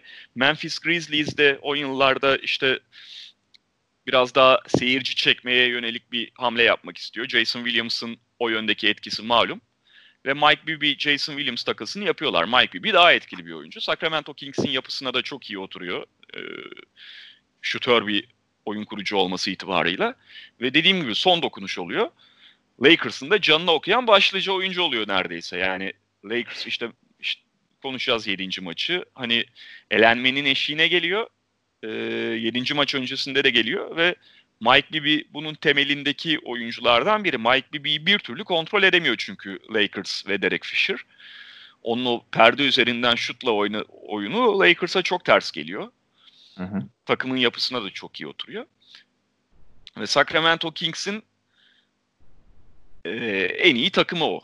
Hani işte Hidayet Türkoğlu da o takımın içerisinde çok da önemli bir parça. Vlade Divac, e, Chris Webber zaten NBA'nin en iyi uzunlarından biri konumunda. Stojakovic onları çok iyi tamamlıyor. Şanssızlıkları şu ki Stojakovic playoff'ta sakat. E, Lakers serisinde o son bölümüne kadar oynayamıyor. Son maçta da biliyorsun kenardan geliyor o 7. maçta. Meşhur airball'u var ya onun. Airball atıyor. Yani sakat olmasaydı eğer birincisi o seri oraya gelir miydi? İkincisi hadi oraya geldi o şutu kaçırır mıydı mesela? E, o maçı öyle mi oynardı? Bütün bunlar ciddi soru işaretleri ve itiraf etmek gerekirse yani Lakers o seriyi Stojakovic sakat olduğu için geçiyor diyebiliriz bugünden baktığımızda. O konuda katılıyorum ya. Gerçekten hani Peja Stojakovic'in sakatlığı bir tek şeye yaramış. Gözlemlediğim kadarıyla. Mike Bibby'ye yaramış. Yani hücumda daha da fazla sorumluluk alıp onun da altından çok iyi kalkmış Mike Bibby. Hidayet, ee, 20... Hidayet Türk oldu. Yani çok iyi oynuyor Stojakovic'in yerine ilk 5 çıkarken. Ama tabii yani ne kadar iyi oynarsa oynasın e, Stojakovic başka bir seviye. Ve başka bir tehdit her şeyden önce. Ee, bu maça geldiğimizde de maç öncesi yani bir kere önce bu seriden genel olarak da bir bahsetmek lazım. Çünkü dördüncü maçta itibaren hani saçma sapan bir seviyeye çıkıyor maçlar. Hani dördüncü maç işte Hori'nin üçlü ki o klasik maçtır. Yanlış hatırlamıyorsam Esport'ta da gösterilmişti o maç. Evet ee, geçenlerde verildi. Beşinci maç yine 92-91 bir sayı farkla bitiyor. Bu da Mike Bibby'nin maçı kazandıran basketiyle bitmişti diye hatırlıyorum. Hı hı. Daha sonra 6. maçı Lakers artık 3-2 geriye düştükten sonra zar zor alıyor. Hakemler sayıyla, da var. Aynen hakem muhabbetleri var ki aslında ben sana bu hakem konusunda da şeyi sormak istiyorum. Çünkü ben 5. maçı da izleyecektim aslında buna gelmeden önce ama zaman bulamadım. Çünkü 5. maçta da mesela Sacramento deplasmanında Şak 6 faulle atılmış bir kere sadece çizgiye gitmiş. Ben Şak'ın böyle bir maç olduğunu yani aradım böyle istatistiklerine baktım. Şak'ın böyle bir maçı yok yani tarihsel abi, olarak başka. A, abi şöyle biz geçen gün işte o maçı Uğur Ozan anlattı. Hatta onun akşamında Uğur Ozan'la konuşuyorduk. Şeyi 5. maçı Uğur Ozan anlattı yine. 4. maçtan sonra o serinin 5. maçını. Önümüzdeki haftalarda hatta 7. maçı da vermek istiyoruz da e, NBA'den önce gelmesi gerekiyor. Şimdi şöyle 6. maçta evet Lakers'ı bayağı ittiriyor hakemler. tamam ve şey e, haliyle o çok konuşuluyor ama arada kaynayan bir beşinci maç var. beşinci maçta e, bak mesela işte Uğur Ozan'ın ifadesini söyleyeyim. Şaka çalınan ilk üç faulün alakası yok dedi. İlk üç faul mü dedi ondan emin değilim. İlk iki faul mü dedi. Alakası yok dedi falan. Ve şey e, o maçın sonunda Mike Bibby'nin maçı kazandıran bir basketi var ya. Hı hı. Orada Chris Webber pası veriyor Mike Bibby'ye yanlış hatırlamıyorsam. Çizgiye basıyor. Ee, Onu bilmiyordum. o, o gözükmüyor. Ondan sonra şey basket atıyor Sacramento. Bir sayı geriden öne geçiyorlar. Yani onu da görse sonuçta hakem Hı hı. E, Lakers o maçı kazanabilir. Altıncı maçı hani Lakers'ın hakemle falan kazanmasına gerek kalmayacak belki. Anlatabiliyor muyum? Öyle bir durum da var. Genelde hani e, Lakers tarafından işe bakılıyor. Biraz da normal. Sonuçta insanlar e, böyle bir hikayede haliyle Sacramento'yu daha sempatik takım olarak görüyorlar. Lakers işte biraz Hollywood takımı zaten iki senedir kazanıyor. E, çok sevilen figürlerin oynadığı bir takım değil. Sacramento tarafına geçiyor herkes. O çok anlaşılabilir bir durum ama e, bu etkenlerle birlikte hani Lakers'ın sevilmeyen takım olması, Sacramento Kings'in onların yoluna çıkan sempatik figürlerle dolu takım olması, güzel basketbol oynayan takım olması biraz gerçeği de büküyor diğer taraftan. Hani ya da belli konularda e, olanı daha fazla göstermesini, düşün e, algılamasını sağlarken insanların belli konularda da gözlerine perde indiriyor. Böyle bir tarafı da var bu işin. E, ondan da bahsetmek gerekiyor ama şeyden yine bahsedeyim. Yani Stojakovic bu seride sağlıklı olsaydı muhtemelen zaten Lakers 7. maça bile getiremezdi bu seriyi. Zaten Lakers'tan hani kadrodan çok derin bahsetmek de artık iyice sadece Kobe ve Shaq'ın üzerine kurulu ve kadro derinliği artık iyice yok olmuş bir kadro var. Hani biraz da rol oyuncuları da giderek yaşlanıyor vesaire. Evet ya o en büyük sıkıntısı Lakers'ın işte e, Kobe ve Shaq dışındaki oyuncular Derek Fisher, Rick Fox, Robert Torrey yani e, Samaki Walker işte sen az önce bahsettin. Devin George, Lindsey Hunter ama bunların hiçbir şey önemli yani Samaki Walker, Devin George, Lindsey Hunter için diyorum. Çok öne çıkan oyuncular değil. Mitch Richmond o sezon Lakers'ta oynuyor ama hiç oynamıyor playoff'ta zaten. Hı hı. Hiçbir işine yaramıyor Lakers'ın. Ha, Brian Shaw artık kariyerinin sonunda. Mark Madsen hani bahsetmeye gerek var mı bilmiyorum. Ee, bu tip oyuncular. Ee, ama şundan söz etmek gerekiyor 7. maçla alakalı olarak. 7. maçı Lakers Sacramento'da o gergin ortamda kazandıysa bunda iki çok büyük faktör var. Sezonun genelinde o kadar da e, yani bu maçtaki kadar önemli katkı sağlayamayan ya da playoff'un diyebiliriz. Bütününde bu maçtaki kadar ağır basamayan Rick Fox ve Robert Torrey. Yani Rick Fox ve Robert Torrey'i 7. maç için farklı bir kenara koymak lazım. O gün e, İbre'yi Lakers'a çeviren oyunculardan oluyorlar. Ki zaten hani İbre'yi çeviren derken çok küçük farkların skoru belirlediğini bir kez daha söylemek gerekiyor. Bir kere uzatmada bitiyor maç. E, ve Robert Torrey 16 sayı, 12 rebound, 5 asist. Her ne kadar 17'de 6 gibi kötü bir yüzdeyle oynasa da. Rick Fox da 13 sayı, 14 reboundla oynuyor. Lakers o maç o maçta 15 hücum reboundu yapıyor ve maçı deplasmanda kazanmalarındaki belki de en önemli istatistik o. Robert Horry ile Rick Fox'ın kendi standartlarının çok üzerindeki o rebound katkısı olmasa Lakers o maçı kazanamazdı. Ya şey vardı sen Robert Horry'nin şut yüzdesinden bahsettin. Ben de öyle not almıştım. Maçın başında Robert Horry bayağı bombalıyor. Hani boş kalmasına bile gerek yok. El üstü olsa bile hani çok şut kullanmadan zaten maç içine bahsediyorlar işte. Phil Jackson çok şut kullanmadığı için Robert Horry'i uyarmış, boş kaldığını at vesaire demiş diye. Burada bulduğu her fırsatı atıyor ve çok kötü bir başlangıç yapıyor maça Robert Horry. Ee, maçın başında şey çok komikti. Rick Fox Hidayet'i hiçbir şekilde savunamıyor. Hidayet rahat rahat potaya gidiyor. Bir de şey vardı. Weber'ın düşen faul yüzdeleri ki ben bunun işte yanına foreshadowing diye not almışım. İlk Hı-hı. turda %79'da atmış. Yarı finalde %57 atmış. Bu sefer de %45 ile atmış ki bu maçın aslında kaybedilmesindeki Kings açısından faktörlerden biri rezalet attıkları faul. ve Lakers'ın da ekstra faal sokması. Shaq 15'te 11 ile bitiriyor maçı mesela. Kings Abi- ise 30'da 16 ile atıyor. Abi tabii ondan bahsetmek gerekiyor. Yani hani Stojakovic bir kenara Sacramento 20'de 2 üçlük atıyor. Şutörlerle bezenmiş bir takımı olmasına rağmen 20'de 2 üçlük atıyor. 30'da 16 faul atıyor. Lakers 17'de 7 üçlük atıyor. 33'te 27 faul atıyor. Yani bunlar gerçekten bir kere olacak istatistikler. 7. maçı ve maçın Arco Arena'da Sacramento'da oynandığını falan da düşünürsen ee, hiç olmayacak şeyler oluyor Lakers'ın lehine. Gerçekten. Hani Chris Webber zaten kariyeri boyunca Chris Webber'la alakalı en olumsuz nokta, en şöhretini e, gölgeleyen şey biliyorsun büyük anlarda sinmesi. Bu seride de çok net onun örneklerini veriyor. Hem o Robert Horry'nin son saniye üçlüğüyle Lakers'ın kazandığı dördüncü maçın sonları hem bu yedinci maçın sonları. Yani oyun ne zaman böyle e, hassas bir noktada olsa ve Lakers bir momentum kazanıyor gibi olsa Sacramento'nun bir cevap gelmesi, e, vermesi gereken noktalarda o cevabı genellikle Mike Bibby'nin falan verdiğini görüyoruz. Chris Webber çok öne çıkamıyor. Mike Bibby bu maça inanılmaz iyi başlıyor zaten. Sonra ortalarında biraz kötü bir performans gösterse de Mike Bibby yani zaten Şak'ı az çok bilen insanlar genel olarak hep şey üzerine eleştiriyor Şak'ı. İşte pick and roll savunmasında o gardın önünde kalamaz. Hı hı. O şutu imkan verir diye ki zaten Lakers'ı genelde çoğu takım buradan vuruyor. O hızlı guardları Lakers o dönemlerde asla savunamıyor. Ve Mike Bibby de onlardan birinin örneğini gösteriyor. Orta mesafeden istediği şutu buluyor her hücumda. Ya orada işte şey var. e, Derek Fisher bütün perdelerde takılıyor.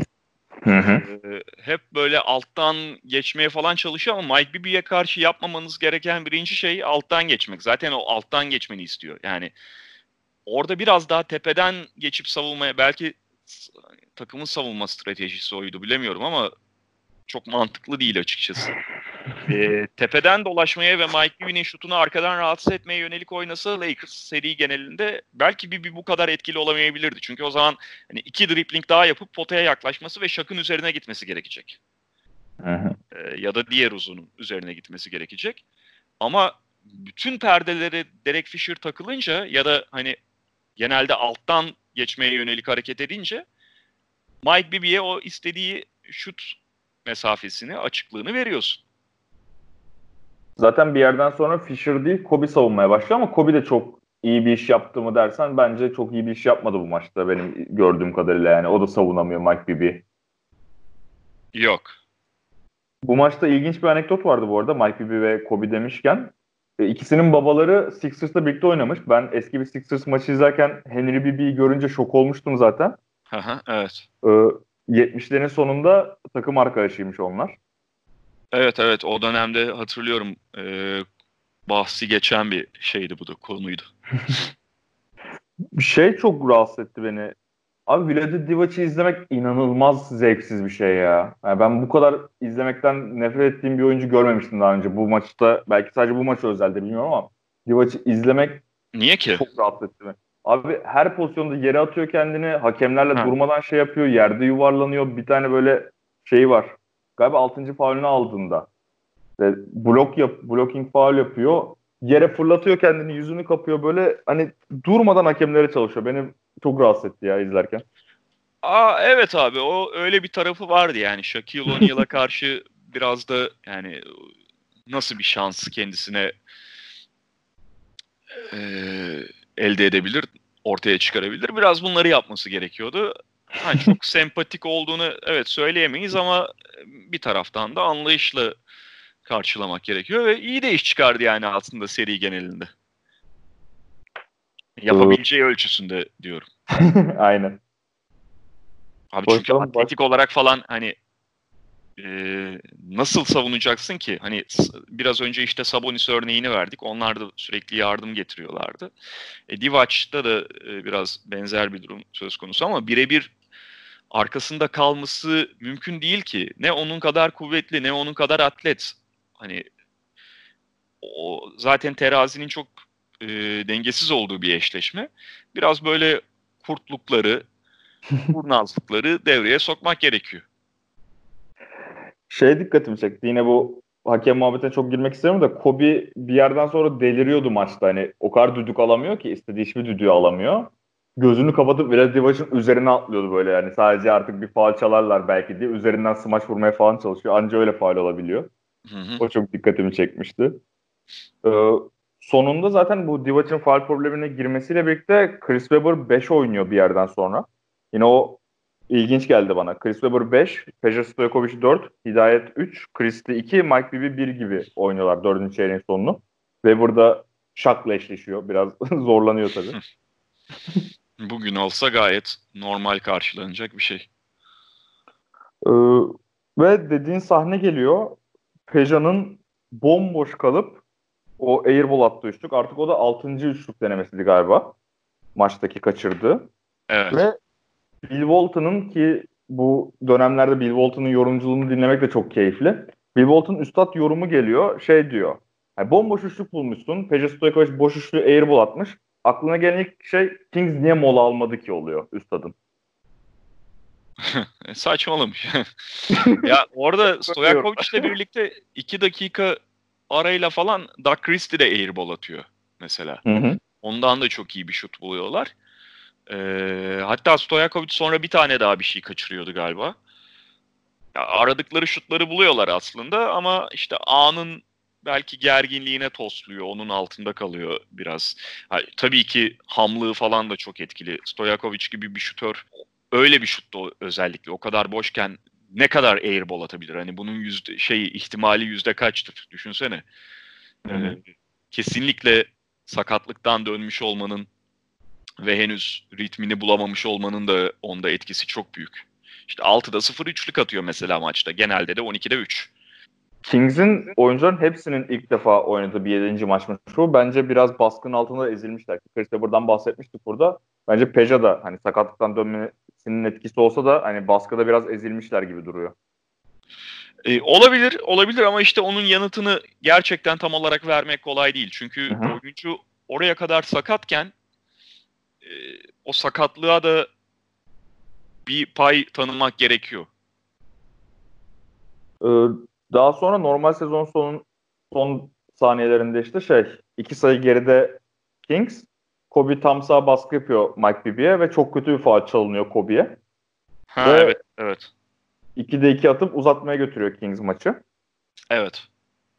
Daha sonra işte karşılıklı basketlerle geçen uzatmada işte Weber 1-2 şut kaçırıyor ve Lakers hani koparıyor. O kadar şey yok hani nasıl diyeyim. İşte Robert Horry'nin şutu ya da işte Kobe'nin o tipi gibi böyle bir sekans yok. Ama yavaş yavaş eriyor Kings'in şeyi yani performansı uzatmada. Evet bu maçta tek bir an yok ama yani başından sonuna aslında NBA tarihinin en heyecanlı maçlarından biri. 7. maç ve hani bir kez daha söylemek gerekirse pratikteki aslında NBA finali. Çünkü ondan sonra Lakers finalde New Jersey Nets'le karşılaşıyor. 4-0 geçiyor. Yani Nets'in normalde final serisiyle falan alakası yok. Doğu konferansından hani bir takımın finale gelmesi gerektiği için geliyorlar. Ama o dönemki Batı Doğu e, dengesizliği gerçekten görülmüş en üst seviyede. Doğu Konferansı Küçükler Ligi gibi kalıyor Batı'nın yanında. E, ve şey Sacramento Kings Los Angeles Lakers serisi aslında NBA'in o sezonki gerçek finali. 7. maça kalıyor. Bir de uzatmaya kalıyor. Başından sonuna hiçbir zaman fark öyle çok açılmıyor. Ee, yani o anlamda 48 artı 5 53 dakika itibarıyla e, NBA'in NBA tarihinin en heyecanlı maçlarından biri. Ben asıl burada bir de şeye şok olmuştum. Ben çünkü hani sen de biraz bahsettin Boston'ın o dönemde çok iyi bir takım olmamasından. Ama Boston bu sene Doğu finaline kadar çıkmışlar. NBA bir şey için hani rigleyecekse Boston'ın da çıkmasını sağlaması lazımdı bu sene bence yani. Lakers Aa, Boston Abi evet ama işte yani mesela Nets de Boston'a ağır basıyordu o Jason Kidd'li falan takımla ve hani Boston çıksa da bir şey olmayacak ki Lakers onları da yine 4-0 geçecek. büyük olasılıklar ama çıksaydı en azından hani Boston Lakers finali diye satabileceğin tam olmasa da biraz içi boş olsa da bir final olurdu yani. Yani Boston yanlış hatırlamıyorsam mesela Nets kadar bile eşleşemiyor Lakers'la. Shaquille O'Neal'la. Shaq'la hiç eşleşme imkanları yoktu. Yani doğuda genel olarak pivot yoktu zaten. Olan pivot da Shaq'la zaten kimse öyle ciddi anlamda eşleşemiyor da eşleşebilen de genelde batıda. Doğuda hiç öyle oyuncu yok. Ee, işte Mutombo mesela ligin en iyi savunmacılarından biriydi ama Mutombo bile birebir eşleşemiyordu ki Shaq'la. Mümkün değil çünkü. Hı hı. E, o Nets, Celtics falan da bayağı tırt takımlardı açıkçası. Finale geldiğimizde de zaten Lakers süpürüyor ve üçüncü kere üstü şampiyonluğunu kazanıyor. Bu seride de Shaq'ın ortalamaları 36 sayı, 12 rebound, 4 asist, 3 blok. Ee, üç kere üst üste final MVP'si oluyor. Yani zaten şey de çok garip. Phil Jackson ara verdiği seneyi de çıkardığında 6 full NBA sezonunda 6 şampiyonlukla geliyor buraya artık. Ee, evet. Yani Bayağı e- etkileyici ya. Tabii canım. Tabii ki yani içinde bulunduğu kadrolar falan bunda çok önemli faktör ama bu da diğer taraftan acayip sonuçta onun da hakkını nasıl Michael Jordan için konuşurken veriyorsak o 6'da 6 finalin falan Phil Jackson için de bu final e, oynadığı finale göre ya da geçirdiği sezona göre kazandığı şampiyonluk oranının acayip istatistiğinin hakkını vermek gerekiyor elbette. Şey böyle egoları sürekli olarak yani Michael Jordan Chicago'da işte onun yanına Dennis Rodman'ın gel şeyi e, adaptasyonu Scottie Pippen'ın e, diğer oyuncuların kontrol altında tutulması yok. Lakers'a gel Shaq, Kobe gibi iki tane bir de çatışma içerisinde olan figürü kontrol altında tutabilmek falan. Kaldı ki bu sadece işin hani psikolojik tarafı bir de teknik tarafları da var.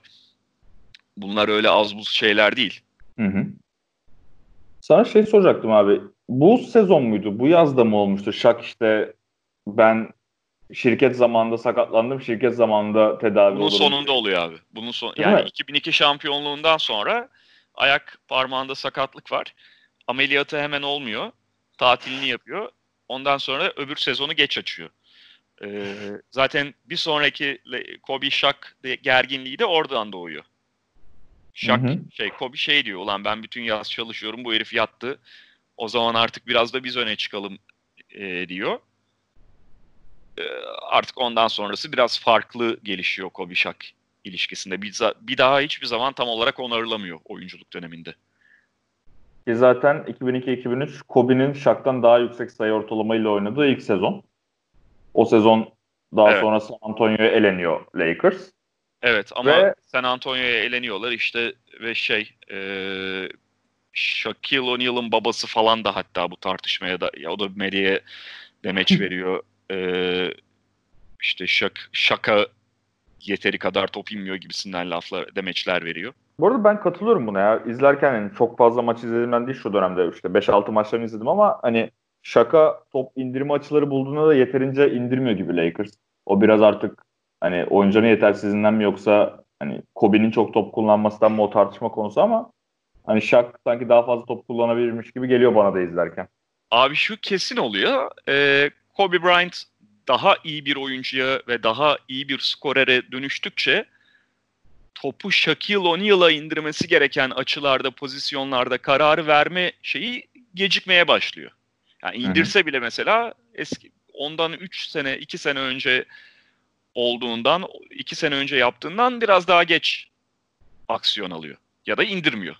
Ki sonra zaten hani eee, o Detroit serisinde de önemli faktörlerden biri ya da işte aralarındaki bağların kopmasında, o kavganın büyümesinde de o Shaq Kobe kavgasının büyümesinde de en büyük sebeplerden biri bu. Ee, 2003-2004 sezon öncesi yazın Lakers'ın eklemelerinden bahsetmemiz lazım bence. Ki benim işte dediğim gibi basketbolu böyle uzaktan da olsa takip etmeye başladığım sezon 2004'tü işte. Karl Malone Lakers'a gelmiş, Gary Payton Lakers'a gelmiş, aa falan filan. Çok iyi takım bunlar diye bir sezon başlangıcı. Sen o sezonu daha da yakından takip etmiş biri olarak istersen biraz anlat abi o sezonu. Ee, şöyle abi işte Lakers'ın kadrosu zaten iyice daralmış oluyor. Hani e, 2002'deki şampiyonlukta bile ne kadar artık daralmış bir kadronun söz konusu olduğundan bahsettik. 2003'te Robert Horry'nin büyük düşüşü, Rick Fox'ın yine düşüşüyle birlikte bu oyunculardan gelen katkı da e, minimum seviyeye inmiş durumda. E, keza Derek Fisher artık o denli etkili olamıyor mesela 2002-2003 sezonundan bahsediyorum. Hatta bir kontrol dediğim atladığım oyuncular olmasın. Ee, ve malum sezonda şeyle tamamlanıyor. San Antonio Spurs karşısında alınan yenilgiyle, elenmeyle tamamlanıyor. Ve kadronun bir yenilenmeye, ciddi anlamda transfere açık şey ihtiyaç duyduğu açık. Ee, lakin hani salary cap imkanı bakımından Lakers'ın eli çok kuvvetli değil. Öyle piyasaya girip boştaki en önemli oyunculara teklif götürebilecek, yüksek teklif, maksimum kontrat teklifleri götürebilecek durumda değiller. Fakat şöyle bir şans doğuyor Lakers için. Karl Malone'la Gary Payton'ın işte o sezonun sonunda kontratları bitiyor kendi takımlarıyla. Payton bir önceki sezonun ortasında Seattle'dan Milwaukee'ye takas olmuş durumda. Karl Malone zaten Utah'ta. E, iki oyuncunun da kariyeri belli. Şampiyonluk kazanamamışlar o güne kadar ve ikisinin de şeyi tutuyor. Hani biz şampiyonluk artık yüzüğü avında olmak istiyoruz son sezonlarımızda diyeceği tutuyor. Bu o güne kadar pek beklenen bir şey değil. Carmelo yani kariyerinin başından beri Utah'ta, Utah'la özdeşleşmiş. E, Gary Payton tamam işte o sezonun orta, bir önceki sezonun ortasında Milwaukee'ye takas edilmiş ama senelerce Seattle'la özdeşleşmiş bir oyuncu. Bu oyuncuların aslında bu tip bir işe kalkışması ve alabileceklerinin çok altında paralara evet demesi şampiyonluk için beklenen bir şey değil. Ama e, Lakers ikisiyle birlikte birlikte temasa geçiyor falan. Ve hatta şey diyor Karl Malone yanlış hatırlamıyorsam. Gary Payton'dan siz okeyi alırsanız ben zaten tamamım diyor. Gary Payton'ı mid-level exception'a alıyor galiba Lakers. Onu tam hatırlayamıyorum. Biraz daha hani Karl Malone'a göre yüksek bir paraya ama yine kendi alabileceklerini o günkü standartlarının çok altında 4-5 milyon dolar gibi bir paraya e, Gary Payton geliyor. Karl Malone veteran minimuma geliyor. yani bir buçuk milyon dolara mı ne oynuyor o sezon Karl Malone e, Lakers'ta. Tabii ki yani başka bir hikayeye dönüyor bir anda. İş Karl Malone, Peyton, Shaquille O'Neal, Kobe Bryant NBA tarihinin en iyi ilk beşimi oluşturuldu.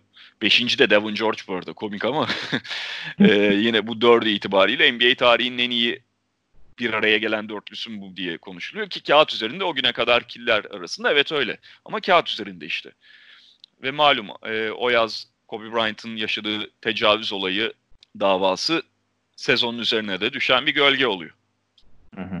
Keza Carmelo sezon kariyeri boyunca 10-15 maç kaçırmış bir adam. 15 kaç sene? 85 draftıydı galiba Carmelo. Evet.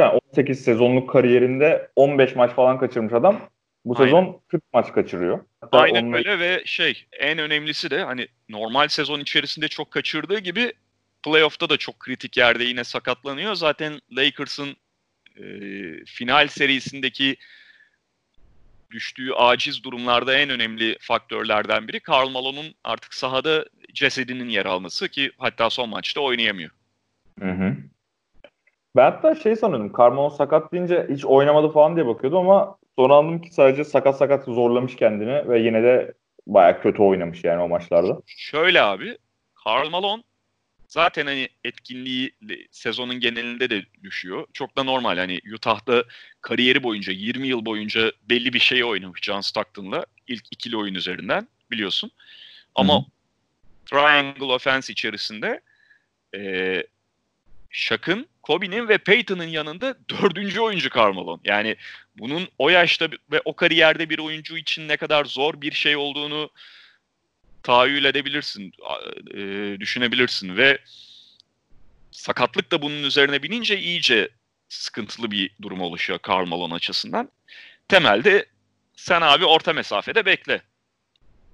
ve savunma yap diyorlar Karl Bak o sezonki normal sezon istatistiği yine fena değil. 13.2 sayı, 8.7 rebound, 3.9 asist. Yani o işleri yapıyor yine Karl ama 42 maçta oynayabiliyor. E, playoff'a gelindiğinde ise 11.5 sayı, 8.8. Playoff'ta da yine aslında ilk iki turda falan gayet iyi durumda Carmelo. Şeyde ikinci turda San Antonio serisinde Tim Duncan'la bayağı eşleşiyor. Ciddi de katkı sağlıyor. Bir sonraki turda da e, Batı finalinde de Kevin Garnett'i bayağı sıkıntıya sokuyor Carmelo. Hı hı. O eşleşmelerde. Lakers'ın daha önce bu tip Garnett gibi, Duncan gibi çok yüksek profil 4 numaralarla eşleşebilecek bir oyuncusu yok. Karl Malone o oyuncuyu veriyor. Ama Minnesota serisinde yanlış hatırlamıyorsam bir daha sakatlanıyordu Karl Malone. Ve Detroit serisinde artık ayağını sürüyerek oynayabiliyor. Rashid Wallace mesela o serinin devamı olarak Duncan'dan, Garnett'ten sonra Rashid Wallace Malone'un eşleşeceği oyuncuydu ama e, final serisinde hemen hiç varlık gösteremiyor. Bilmiyorum final istatistikleri var mı.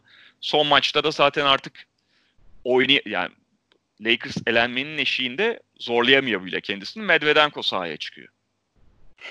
Medvedenko çok iyi zaten ya. O baya ilginç bir sahne. NBA final maçında ilk 5 ki Medvedenko ya çaylak ya ikinci sezonu falan onun.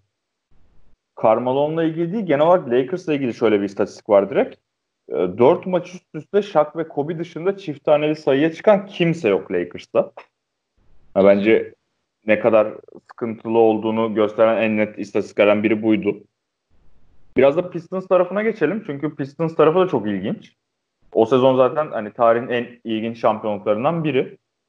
Yani Detroit Pistons'ın özellikle e, belki de tarihin en iyi savunma takımlarından biri bu 2004'te gördüğünüz Pistons. Alan savunması yanlış hatırlamıyorsam bu sezon NBA'ye geliyordu değil mi? Illegal Defense'in kalktığı sezon buydu. Abi bir sene önce falandı galiba ya. Yani Ama bu sezonlar... emin değilim, emin değilim. Yani e, sanki 2003 2002-2003'ün başıydı gibi hatırlıyorum. İşte ben de bu sezonu hatırlıyorum ve bu dönemde ilk defa illegal defense kalktığı bir dönem alan savunması başlıyor ve hani takımlar artık iyice savunma zaten ön planda 90'ların sonu 2000'lerin başında ağır tempo, yüksek hani savunma vesaire. Detroit'te bunun doruk noktası ki Rashid takasından sonra gazete küpürlerinden falan hatırlıyorum. Böyle 5 maç üst üste 70'in altında rakipleri tutma gibi bir saçma sapan bir özellikleri vardı. Ya savunma açısından çok iyi bir malzeme. Ben Wallace zaten hani 4 tane falan yılın savunmacısı ödülüne sahip. Ee, Rashid Wallace birebir de Ben Wallace'tan da aslında önemli bir silah olabiliyor özellikle bazı eşleşmelerde. Çünkü daha uzun Ben Wallace'a göre. Yani Ben Wallace 5 numara oynadığı için o unutulur ama Rashid Wallace daha uzun Ben Wallace'tan. 2-11 Rashid Wallace. Ama birbirleri hani hangisi mesela rakip ta- takımın daha öne çıkan pota altı oyuncusunu tutuyorsa diğeri de çok iyi bir yardım savunmacısı olabiliyor. 3 e, numarada Tayshaun Prince var. Acayip bir birebir silahı. 1 ve 2 numarada da çok iyi savunmacılara sahipler.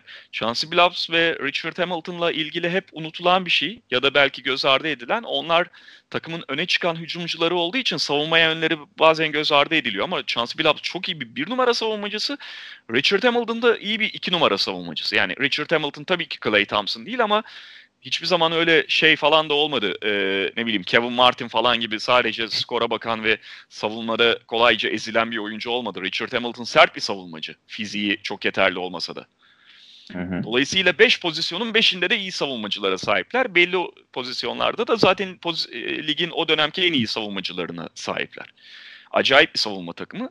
Ve karşı tarafta da işte Lakers bu Malone'un sakatlığı, Gary Payton'ın bir türlü tam anlamıyla o takımın içerisinde adapte olamamasıyla birlikte yine 2002-2003 sezonlarında olduğu gibi temelde iki oyuncuya indirgenmiş durumda. Kobe ve Shaq.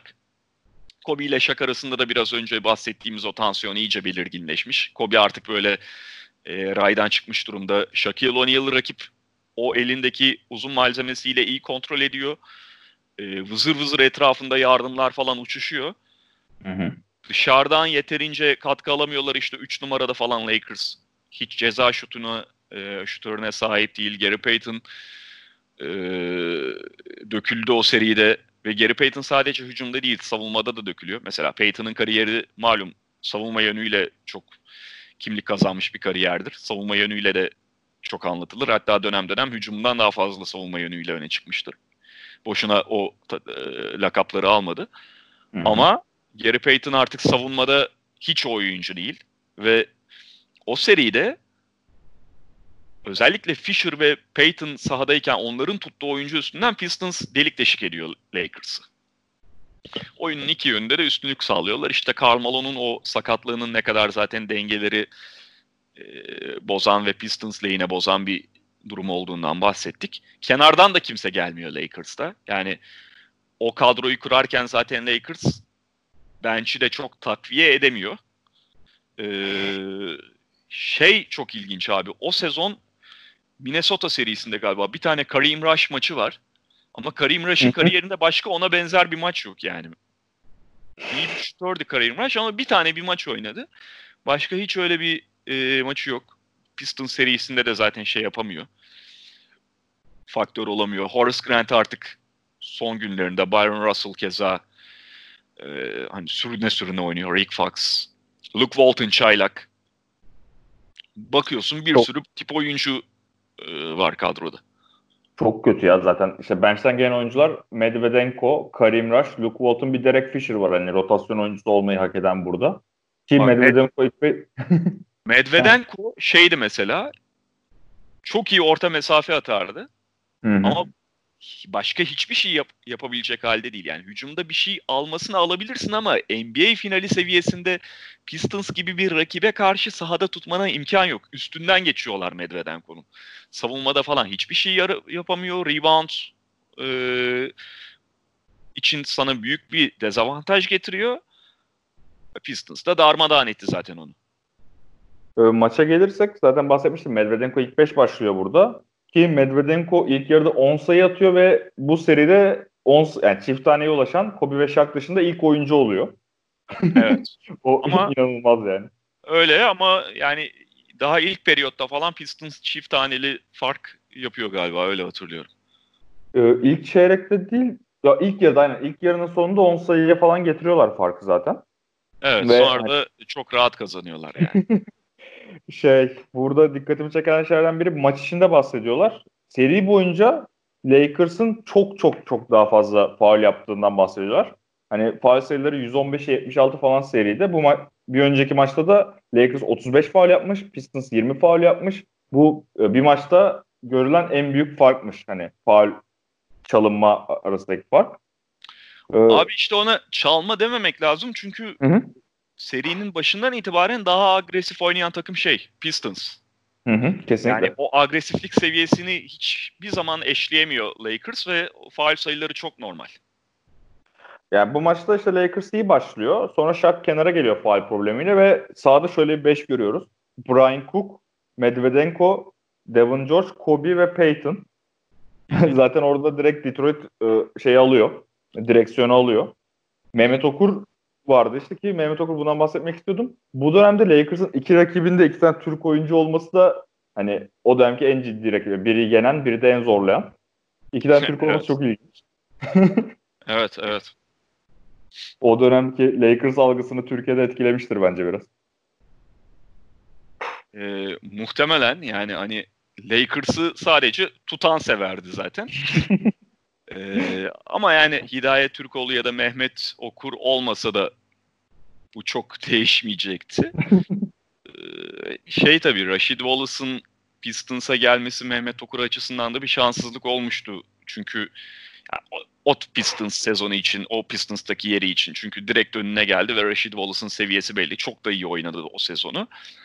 Ama e, şuna da yol açtı. Hani o sezonun sonunda da Mehmet Okur kendi yoluna gitti. Utah Jazz'e transfer oldu ve Utah Jazz'de de zaten ne kadar iyi bir kariyeri olduğunu, All-Star'a kadar gittiğini biliyoruz. Burada Mehmet 3. çeyreğin ortası, pardon 3. çeyrek demişim. 2. çeyreğin ortasında giriyor ve bayağı da etkili oluyor aslında. Sonra bir daha hiç kullanmıyor ama Larry Brown onu. 7 sayı falan atıyor böyle ikinci çeyreğin ortasından sonra. Köşeden bir üçlük buluyor. Ki Larry Brown'la herhalde en büyük kavgaları o üçlüklerdi. Doğrudur evet. Yani işte şey e, o dönem yani ekstra olarak bakılıyordu, takdir ediliyordu ama çok böyle henüz e, her koçun, her takımın normal haline getirdiği şeyler değildi bunlar. Ee, Lakers'ta da inanılmaz kötü, inanılmaz telaşlar ilk yarıda. Detroit rahat rahat liderliği. Üçüncü çeyrek çok garipti. Lakers biraz oyunun kontrolünü eline alıyor, sakinleşiyor vesaire derken bir anda Ben Wallace devreye giriyor. Hücum reboundları işte savunmada yaptığı şeyler vesaire ki bu maçta şey de şaşırttı beni. Ben Wallace şaka asla birebir almıyor bir yerden sonra. Hep yardıma geliyor. Shaq o posttaki hareketini yaptıktan sonra çemberde onu karşılayan oyuncu oluyor ve bayağı iyi savunuyorlar. Top da aldırmıyorlar Shaq'a zaten. Yani Pistons çok özel savunma takımı. Ya öyle işte dedim dediğim gibi mesela Ben Wallace takımın 5 numarası kağıt üzerinde ama Rashid Wallace daha fizikli ve Rashid Wallace mesela Şak'ın arkasında durup Ben Wallace'ı yardım savunmacısı konumuna getirebiliyor. Ya da tam Hı hı. tersi de olabiliyor. Ee, ve 5 kişi halinde çok iyi savunma yapabiliyorlar. Artık kenardan gelen falan da çok iyi e, silahları var. İşte Mike James'ti, Mehmet Okur'dan sen bahsettin. Ee, ne o Corliss Williamson mı geliyordu 4 numarada? Değil Aynen. Yani şey e, çok fazla silahları var. Hele hele o Lakers'la kıyasladığında bench'te ekstra bir üstünlük sağlıyor Pistons. O da zaten seri skoruna yansıdı. Ya dediğim gibi hani Karl Malone eğer o sakatlığı yaşamasaydı, Karl Malone San Antonio ve Minnesota serisi kadar oynayabilecek durumda olsaydı Pistons serisinde bu seri dengeli olabilir. Hatta Lakers kazanabilirdi. Ee, ama Karl Malone'dan sonra her şey darmadağın oldu. Bir de tabii şeye değinmiştin sen. Ya gerçekten Kobe'nin delirdiği dönem bu ya. Yani herhalde kariyerinin en kötü final serisi zaten. Ya evet e, hani şöyle Kobe Bryant çok akıllı oynasa da Karl Malone'un sağlıklı olmadığı bir denklemde Lakers bu seriyi kazanamazdı bence. Ama e, Kobe Bryant çok kontrolü kaybetti. Onu da söylemek gerekiyor. Çok kontrolü kaybetti. İşte bir ara Dediğim gibi çeyrek e, Kobe Bryant yüzünden baş e, Lakers'ın kaybetmesinin birinci sebebi Kobe Bryant değil ama çok e, şey olarak baktığında hani karar kalitesi, karar doğruluğu anlamında değerlendirdiğinde çok kötü not alacağı bir seri bu. Hı hı. İkinci maç Tabii. Üçüncü çeyrekte başında böyle birkaç kere potaya gidip rahat sayı buluyor. Orada biraz takım sakinleşiyor vesaire ama sonra üçüncü çeyrekte Pistons'ın bir yumruğu geliyor işte. Böyle top çalmalar, smaçlar, basket fauller vesaire. Üçüncü çeyrek skoru zaten 27-14.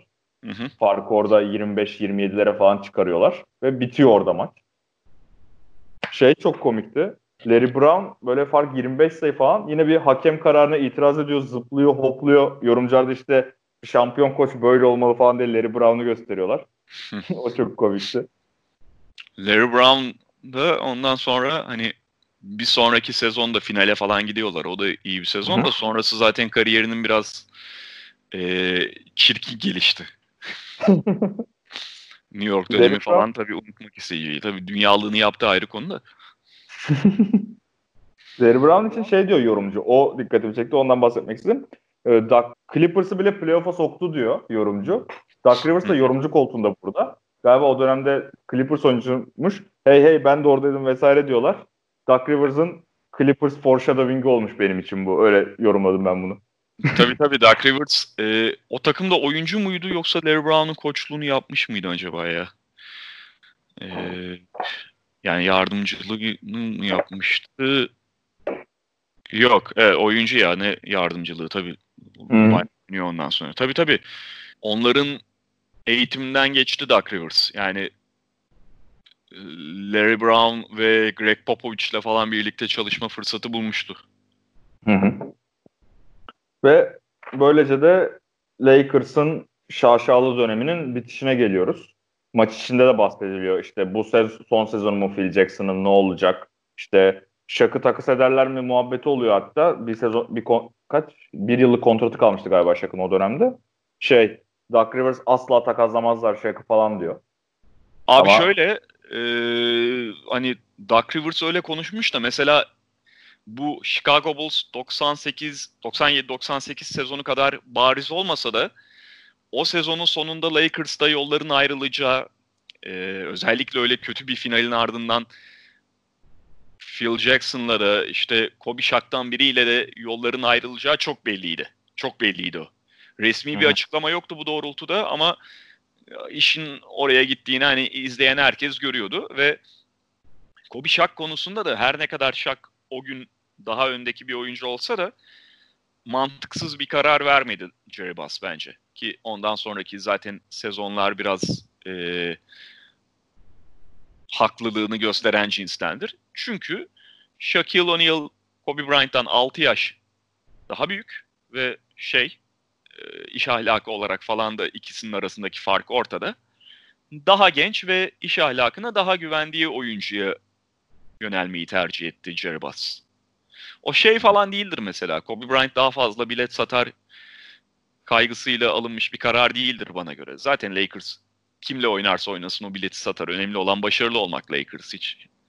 Ş- Kobe Bryant, Shaquille O'Neal'dan daha spektaküler bir oyuncu taraftar çeker falan. Hani o, öyle hareket etmez Los Angeles Lakers. Öyle hareket ettiğinde Jerry Buss'ın düşünmüyorum. İkisinden birini tercih edecekse o gün için belki evet Shaq daha iyi bir oyuncuydu. Daha etkili bir oyuncuydu. Nitekim işte Miami Heat'le iki sene sonra bir daha şampiyon oldu. Gerçi orada mesela Wade'in ikinci adamı durumuna artık biraz düşüyor gibiydi Shaquille O'Neal. Ee, ama diğer tarafta uzun vadeli düşündüğünde de Kobe Bryant'la devam etmesi daha mantıklıydı ki sonra ilerleyen sezonlarda onu gösterdi zaten. Ee, şeyi hatırlamıyorum ben bu dönemde. Shaq'ı Miami'ye takas etmelerinin nedeni Shaq'ın Miami'de hani Shaq'ın verdiği takımlarından birine mi takaslamışlardı? Öyle bir muhabbet vardı. Evet sanki. evet. Şeydi ya e, Shaquille O'Neal'ın zaten bir tercih listesi vardı diye hatırlıyorum. Bir de e, şey de vardı. E, basına yansıyan Lakers Shaq'ı Batı konferansına takas etmek istemiyor diyorlardı. Mesela Dallas falan ciddi bir teklif yapmıştı diye hatırlıyorum. Hı hı. Fakat Lakers e, Batı konferansında kalmasını istemiyordu Shaquille O'Neal'ın. Ve direkt kapıyı zaten Doğu konferansından açtılar. Hatta hatta böyle Nowitzki falan sanki konuşuluyordu ama emin değilim şimdi yalan da olmasın. Hı hı. Ee, o yüzden Doğu konferansından kapıyı açtılar ve Doğu konferansında da işte hani Miami'den gelen teklifi kabul ettiler. Ee, ve böylece bitirebiliriz abi bölümü. Hı hı. Çok teşekkür ederim geldiğin için. Ben teşekkür ederim. Keyifli bir geçmişe bakış oldu. Hı hı. Bir sonraki bölümde San Antonio'yu konuşacağız. Bu dönemin diğer dominant takımı 2005 arasında 3-3 paylaşıyorlar Lakers'la San Antonio. Ee, buraya kadar dinleyen herkese teşekkür ederim. Hoşçakalın. Hoşçakalın. First of all, I don't want to call y'all fans. I want to call y'all friends. We couldn't do it without y'all. We love you. It takes two to make the things go right. All right? It takes two to make the things go right. We love you. Rock to the music. Pay attention. Yeah. Do what I do. Come on. Yeah. Come on. Yeah. Yeah. Yeah. Yeah. Yeah. Yeah. Yeah. Yeah. Yeah. Yeah. Yeah. Put your hands up. Put your hands up. Put your hands up. Put your hands up. Put your hands up. Put your hands up. Put your hands up. Yeah. Yeah. Yeah. I want to rock right now. Dees and I came to get down. Yes, I'm internationally known. And I'm known to rock a microphone. Cause I get stupid. Me and Kobe, stay away from me. You know you can't hold me. Yes, I'm a winner. No, not a loser. Being MC is what I choose. Uh, ladies love me. Girls adore me. I mean, even the ones that ever saw me, right? The the ladies do it on the show. The reason why, man, I don't know. So come on. Throw your hands in the air. And wave them like you just don't care. Show, let me hear you say, oh yeah. Oh yeah. Oh yeah. We love you. We love you. Peace. My name is Shaq, I got a real Peace. concept. Listen up, cause I'm gonna keep you in step. Next year. Idea that I wanna share. Yes. You don't like it, so what? I don't care. I'm number one. I love you. Bring on the suckers. Three peace. Peace.